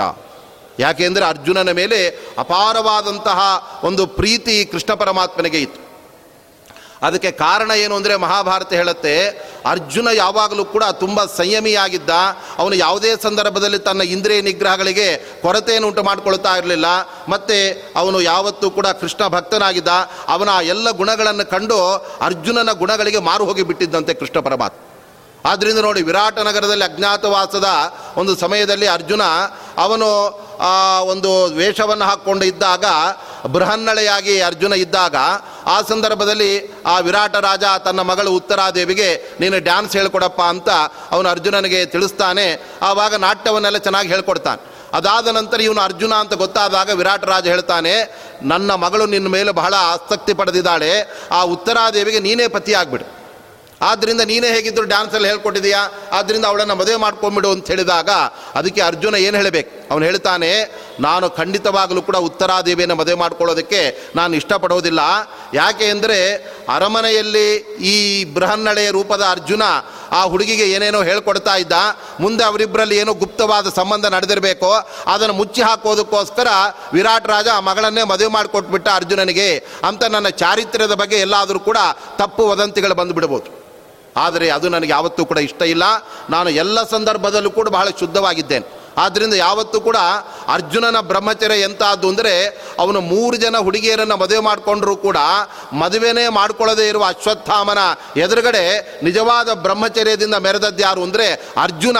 ಅದಕ್ಕೆ ವೇದವ್ಯಾಸದೇವರು ಹೇಳ್ತಾರೆ, ಈ ಭೀಷ್, ಆ ಅಶ್ವತ್ಥಾಮ, ಆ ದುರ್ಯೋಧನನ ಹೆಂಡತಿಯಲ್ಲಿ ನಾನು ಮಕ್ಕಳನ್ನು ಪಡಿತೇನೆ ಅಂತ ಮಾತು ಕೊಟ್ಟದ್ರಿಂದ ಅವನ ಬ್ರಹ್ಮಚರ್ಯ ಅವತ್ತೇ ಹೊರಟೋಗಿದೆ. ಆದರೆ ಅರ್ಜುನ ಮಾತ್ರ ತನ್ನ ಪತ್ನಿಯಲ್ಲೇ ಅವನು ಯಾವತ್ತೂ ಕೂಡ ಗಮನ ಮಾಡ್ತಕ್ಕಂಥವನು. ಆದ್ದರಿಂದ ಅವನ ಬ್ರಹ್ಮಚರ್ಯ ಹೋಗಿಲ್ಲ ಆದ್ದರಿಂದ ಅವನೇ ಈ ಎಲ್ಲ ಬ್ರಹ್ಮಾಸ್ತ್ರವನ್ನು ಉಪಸಂಹಾರ ಮಾಡಲಿ ಅಂತ ವೇದವ್ಯಾಸದೇವರು ಹೇಳಿದಾಗ ಅರ್ಜುನನ ಬ್ರಹ್ಮಚರ್ಯ ಎಂಥದ್ದು ಆ ಎಲ್ಲ ಗುಣಗಳಿಗೆ ಬ್ರಹ್ಮಚರ್ಯದಿಂದ ಪರಬ್ರಹ್ಮನಾದ ಭಗವಂತನನ್ನೇ ಅರ್ಜುನನ ಈ ಎಲ್ಲ ಗುಣಗಳನ್ನು ಕಂಡೇ ಬಹಳ ಮೆಚ್ಚಿಕೊಂಡಂತಹ ಕೃಷ್ಣ ಪರಮಾತ್ಮ, ನಿನ್ನ ರಥಕ್ಕೆ ಸಾರಥಿಯೂ ಆಗ್ತೇನೆ, ನಿನ್ನ ಕುದುರೆಗಳಿಗೆ ಏನಾದರೂ ಬಾಯಾರಿಕೆ ಆದರೆ ನಾನೇ ನೀರು ಕುಡಿಸ್ತೇನೆ, ಹುಲ್ಲು ತಿನ್ನಿಸ್ತೇನೆ, ಇನ್ನೇನು ಮಾಡಲಿ ಹೇಳಿ ಅಂತ ಅರ್ಜುನನ ಸೇವೆ ಮಾಡುವುದಕ್ಕೆ ಕೃಷ್ಣ ಕಟಿಬದ್ಧನಾಗಿ ನಿಂತಿದ್ದಾನೆ ಅಂದರೆ ಆ ಅರ್ಜುನನ ಮೇಲೆ ಕೃಷ್ಣ ಪರಮಾತ್ಮನ ಅನುಗ್ರಹ ಅದು ಎಷ್ಟೊಂದು ಅಪಾರವಾಗಿದೆ. ಅದರಿಂದ ಉಳಿದ ಯಾರ ಹೆಸರನ್ನು ಕೂಡ ಹೇಳದೆ ಮೈದುನನಿಗೆ ಒಲಿದ ಶ್ರೀ ವಿಜಯ ವಿಠಲ ನಿನ್ನ ಪಾದಸಾಕ್ಷಿ ಅನುಭವವೋ ಅಂತ ವಿಜಯದಾಸರು ಹೇಳಬೇಕಾದರೆ ಅವರು ಬಹಳ ಸ್ಪಷ್ಟವಾಗಿ ಹೇಳ್ತಾ ಇದ್ದಾರೆ ಅರ್ಜುನನಿಗೆ ಕೃಷ್ಣನಿಗೆ ಅಂತಹ ಒಂದು ಅವಿನಾಭಾವ ಸಂಬಂಧ ಎಂಬತಕ್ಕಂಥದ್ದಿತ್ತು. ಆದ್ದರಿಂದ ಎಂದು ಕೃಷ್ಣ ಅರ್ಜುನರ ಒಂದು ಮೊಟ್ಟ ಮೊದಲ ಒಂದು ಮಿಲನ ಎಂಬತಕ್ಕಂಥದ್ದು ಆ ದೃಪದನ, ಆ ಒಂದು ಸ್ವಯಂವರದ ಸಂದರ್ಭದಲ್ಲಿ ಆಯಿತೋ, ಅಂದಿನಿಂದಲೇ ತನ್ನ ಮನಸ್ಸಿನಲ್ಲಿ ಕೃಷ್ಣನನ್ನೇ ಆರಾಧನೆ ಮಾಡ್ತಾ ಇದ್ದ ಅರ್ಜುನ, ಅದೇ ತರಹ ಆ ಅರ್ಜುನನ ಮೇಲೆ ಅಪಾರವಾದ ಪ್ರೀತಿಯಿಂದ, ಕೊನೆಗೆ ಈ ಅರ್ಜುನನಿಗೆ ನಾನು ಇನ್ಯಾವ ರೀತಿಯಿಂದ ವಿಶೇಷ ಅನುಗ್ರಹ ಮಾಡಬಹುದು ಅಂತ ಅಲ್ಲಿ ಕೃಷ್ಣ ಯೋಚನೆ ಮಾಡಿ ನನಗೊಬ್ಬಳು ಹೇಗಿದ್ದರೂ ತಂಗಿ ಇದ್ದಾಳೆ, ಆ ತಂಗಿಯನ್ನು ಅರ್ಜುನನಿಗೆ ಮದುವೆ ಮಾಡಿಕೊಟ್ಬಿಡೋಣ. ಅಂತ ಬಲರಾಮನ ಅನೇಕ ವಿರೋಧಗಳ ನಡುವೆಯೂ ಕೂಡ ಕೃಷ್ಣ ತನ್ನ ತಂಗಿಯನ್ನು ಸುಭದ್ರೆಯನ್ನು ಅರ್ಜುನನಿಗೆ ಮದುವೆ ಮಾಡಿಕೊಟ್ಟು ಆ ಮೂಲಕ ಸಹಜವಾಗಿ ತನಗೆ ಹತ್ತಿರನಾಗಿದ್ದಂತಹ ಅರ್ಜುನನನ್ನು ಮತ್ತಷ್ಟು ದೇಹ ಸಂಬಂಧಿಯನ್ನಾಗಿ, ತನ್ನ ಭಾವ ಮೈದುನನನ್ನಾಗಿ ಅಲ್ಲಿ ಮಾಡಿಕೊಂಡು ಭಗವಂತ ಅಲ್ಲಿ ವಿಶೇಷವಾಗಿ ಅನುಗ್ರಹ ಮಾಡ್ತಾ ಇದ್ದಾನೆ. ಏಕೆಂದರೆ ದೇವರಿಗೆ ಯಾರ ಮೇಲೆ ತುಂಬ ಪ್ರೀತಿಯೋ ಅವರಿಗೆ ತನ್ನ ಮಗಳನ್ನು ತನ್ನ ತಂಗಿಯನ್ನು ಕೊಟ್ಟು ಮದುವೆ ಮಾಡಿಕೊಂಡು ಅವರನ್ನು ಇಷ್ಟು ಇನ್ನಷ್ಟು ತನ್ನ ಹತ್ತಿರದಲ್ಲಿ ಅವರನ್ನು ಇರಿಸ್ಕೊಂಡ್ಬಿಡಬೇಕು ಅಂತ. ಆದ್ದರಿಂದಲೇ ಧ್ರುವರಾಜರ ತಪಸ್ಸಿಗೆ ಮೆಚ್ಚಿ ಭಗವಂತ ತನ್ನ ಮಗಳನ್ನು ಅಲ್ಲಿ ಮದುವೆ ಮಾಡಿ ಕೊಟ್ಬಿಟ್ಟಿದ್ದಾನೆ. ಆದ್ದರಿಂದ ಈ ಎಲ್ಲ ಭೂಗೋಳ ಖಗೋಳಗಳನ್ನು ತನ್ನ ಪುಚ್ಛ ಬಾಲದ ಮೇಲೆ, ಆ ಹಿಡ್ಕೊಂಡಿರತಕ್ಕಂಥ ಏನು ಶುಂಶುಮಾರ ಅಂತ ಭಗವಂತನ ರೂಪ ಇದೆ. ಶುಂಶುಮಾರ ಅಂದರೆ ಚೇಳು ಅಂತ ಅರ್ಥ. ಭಗವಂತ ಚೇಳು ಆಗಬಲ್ಲ, ಅವನು ಮೀನು ಆಗಬಲ್ಲ, ಆಮೆಯೂ ಕೂಡ ಆಗಬಲ್ಲ. ಆದರೆ ಸಾಮಾನ್ಯ ಚೇಳು ಮೀನು ಆಮೆಗಳಂತೆ ಅಲ್ಲ. ಅವುಗಳ ಆಕಾರ ಮಾತ್ರ ಇರುತ್ತೆ, ಆದರೆ ಒಳಗಡೆ ಎಲ್ಲ ಭಗವಂತನ ಜ್ಞಾನಾನಂದಗಳೇ ತುಂಬಿಕೊಂಡಿರುತ್ತೆ. ಚೇಳು ಭಗವಂತ ಆಗಿದ್ದಾನೆ ಅಂದರೆ ಆ ಚೇಳಿನಲ್ಲಿ ವಿಷ ಇದೆ ಅಂತ ಅರ್ಥ ಅಲ್ಲ. ಆ ಭಗವಂತನ ಆ ಚೇಳಿನ ಆ ಬಾರದಲ್ಲೂ ಕೂಡ ಬರೀ ಆನಂದವೇ ತುಂಬಿಬಿಟ್ಟಿರುತ್ತೆ ಅಂತಹ ಶುಂಶುಮಾರ ಎಂಬ ಭಗವಂತ ತನ್ನ ಪ್ರಿಯ ಭಕ್ತನಾದ ಧ್ರುವನಿಗೆ ತನ್ನ ಮಗಳನ್ನೇ ಕೊಟ್ಟು ಮದುವೆ ಮಾಡಿಬಿಟ್ನಂತೆ. ಆದ್ದರಿಂದ ಧ್ರುವರಾಜರ ಭಾಗ್ಯ ಎಂಥದ್ದು ಅಂದರೆ ಸಾಕ್ಷಾತ್ ಶುಂಶುಮಾರನನ್ನು ಮಾವನನ್ನಾಗಿ ಮದು ಪಡೆದುಕೊಂಡಿರತಕ್ಕಂಥವನು, ಆತನಿಗೆ ಈತ ಅಳಿಯನಾಗಿ ಶುಂಶುಮಾರ ಲೋಕದಲ್ಲಿ ವಿಶೇಷವಾದ ಆದರವನ್ನು ಭಗವಂತನಿಂದ ಪಡಿತಾ ಇದ್ದಾನೆ ಅಂದರೆ ಆ ದೇವರು ಭಕ್ತರ ಮೇಲೆ ಹೇಗೆಲ್ಲ ಅನುಗ್ರಹ ಮಾಡಬಲ್ಲ? ಅದರಂತೆ ಮೈದುನನಾದ ಅರ್ಜುನನಿಗೆ ಅಲ್ಲಿ ವಿಶೇಷವಾಗಿ ಭಗವಂತ ಅನುಗ್ರಹ ಮಾಡಿದಾನಾದ್ರಿಂದ ಅಂತಹ ವಿಜಯ ವಿಠಲ ನಿನ್ನ ಪಾದಸಾಕ್ಷಿ ಅನುಭವವು. ಅವ್ರು ಹೇಳ್ತಾ ಇದ್ದಾರೆ, ಇದು ಏನೋ ಸುಮ್ಮನೆ ಕವಿತೆ ರಚನೆ ಮಾಡೋದು ಆದ್ದರಿಂದ ಏನೋ ಉತ್ಪ್ರೇಕ್ಷೆ ಮಾಡಿ ಅತಿಶಯೋಕ್ತಿಯಿಂದ ಹೇಳುವ ಕವಿತೆ ಬರೆಯೋ ರೀತಿಯಲ್ಲ ಇದೆಲ್ಲ ಭಗವಂತನ ಪಾದಸಾಕ್ಷಿಯ ಅನುಭವ ಅಂತ ಇದ್ದಾರೆ. ಇದನ್ನೆಲ್ಲ ನಾನೇ ಸ್ವತಃ ಒಂದು ಕಾಲದಲ್ಲಿ ಕಡು ಬಡತನದಲ್ಲಿ ಬೆಂದು ಬಂದೆ. ಆದರೆ ಇವತ್ತು ಕೊನೆಯೇ ಇರದೇ ಇರತಕ್ಕಂತಹ ಸಂಪತ್ತಿಗೂ ಕೂಡ ನಾನು ಸಾಕ್ಷಿಯಾಗಿದ್ದೇನೆ. ಆದ್ದರಿಂದ ಅಂತಹ ಭಗವಂತನ ಈ ಎಲ್ಲ ಅನುಗ್ರಹ ಅವನಿಂದಲೇ ಇದೆಲ್ಲ ಬಂದಿದೆ. ಇದು ಅವನಿಗೇ ಸಮರ್ಪಣೆ ಎಂಬುದಾಗಿ ಹೇಳಿ ಎಲ್ಲ ನಿನ್ನ ಪುಣ್ಯಗಳಿಂದ, ಎನ್ನ ಪುಣ್ಯಗಳಿಂದ ಅಲ್ಲ ಎಂಬುದಾಗಿ ಭಗವಂತನನ್ನು ವಿಜಯದಾಸರು ಸ್ತೋತ್ರ ಮಾಡಿದ್ದಾರೆ. ಹೀಗೆ ಅವರ ಸಾಹಿತ್ಯದಲ್ಲಿ ಎಲ್ಲ ಕಡೆಯಲ್ಲೂ ಕೂಡ ಭಕ್ತಿಯ ಒಂದು ಕಾರಂಜಿ, ಅದು ಚಿಮ್ಮಿ ಮೇಲಕ್ಕೆ ಅದು ಸುರಿತಾ ಇರುತ್ತಾದ್ದರಿಂದ ಅವರ ಪದಪದ್ಯಗಳನ್ನು ನಾವು ಓದಿಬಿಟ್ರೆ ಎಲ್ಲೋ ಒಂದು ಕಡೆ ನಾವು ಕೂಡ ಅವರ ಅನುಭವದಲ್ಲಿ ನಮ್ಮನ್ನು ನಾವು ಬೆರೆಸ್ಕೊಂಡ್ಬಿಡ್ತಾ ಇರ್ತೇವೆ. ಅವರ ಅನುಭವವೇ ನಮ್ಮ ಅನುಭವವೂ ಕೂಡ ಆಗಿ ಅವರಲ್ಲಿ ವಿಶೇಷವಾದ ನಮಗೆ ಆ ಒಂದು ಭಕ್ತಿ, ಆ ಒಂದು ವಿಶೇಷವಾದ ಅವರಲ್ಲಿ ಗೌರವ ಆದರ ಬುದ್ಧಿಗಳೆಲ್ಲ ನಮಗೆ ಅಲ್ಲಿ ಬರೋದಕ್ಕೆ ಸಾಧ್ಯವಾಗ್ತಾ ಇರುತ್ತೆ. ಆದ್ದರಿಂದ ಅಂತಹ ದಾಸರಾಯರ ಈ ಸುಳಾದಿಗಳ ಬಗ್ಗೆ ಒಂದು ಪ್ರವಚನ ಕಳೆದ ಐದಾರು ದಿನಗಳಿಂದ ಇಲ್ಲೇನು ಶ್ರೀನಿವಾಸ ದೇವರ ಸನ್ನಿಧಿಯಲ್ಲಿ ನಡೆದಿದೆ. ಏಕೆಂದರೆ ಎಲ್ಲ ದಾಸರಿಗೂ ಕೂಡ ಅವರ ಆರಾಧ್ಯ ದೈವ ಅಂದರೆ ಅದು ಶ್ರೀನಿವಾಸ ದೇವರೇ. ವಿಠಲನಾಗಿ ಅದೇ ಶ್ರೀನಿವಾಸ ಅವನು ಅಲ್ಲಿ ನೆಲೆಸಿದ್ದಾನೆ.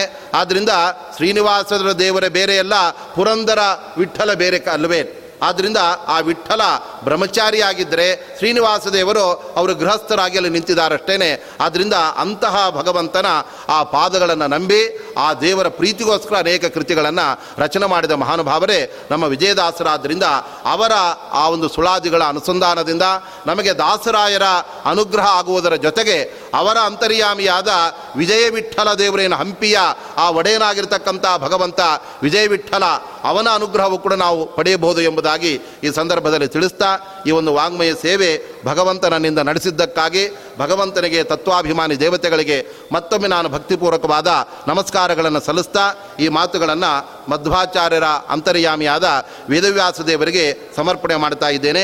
ಎಸ್ ಸರ್ವಗುಣ ಸಂಪೂರ್ಣ, ಸರ್ವದೋಷ ವಿವರ್ಜಿತ, ಪ್ರಿಯತಾಂ ಪ್ರೀತಯೇವ, ಅಲಂ ವಿಷ್ಣುರ್ಮೇ ಪರಮ ಸುಹೃತು ಶ್ರೀಕೃಷ್ಣಾರ್ಪಣಮಸ್ತು.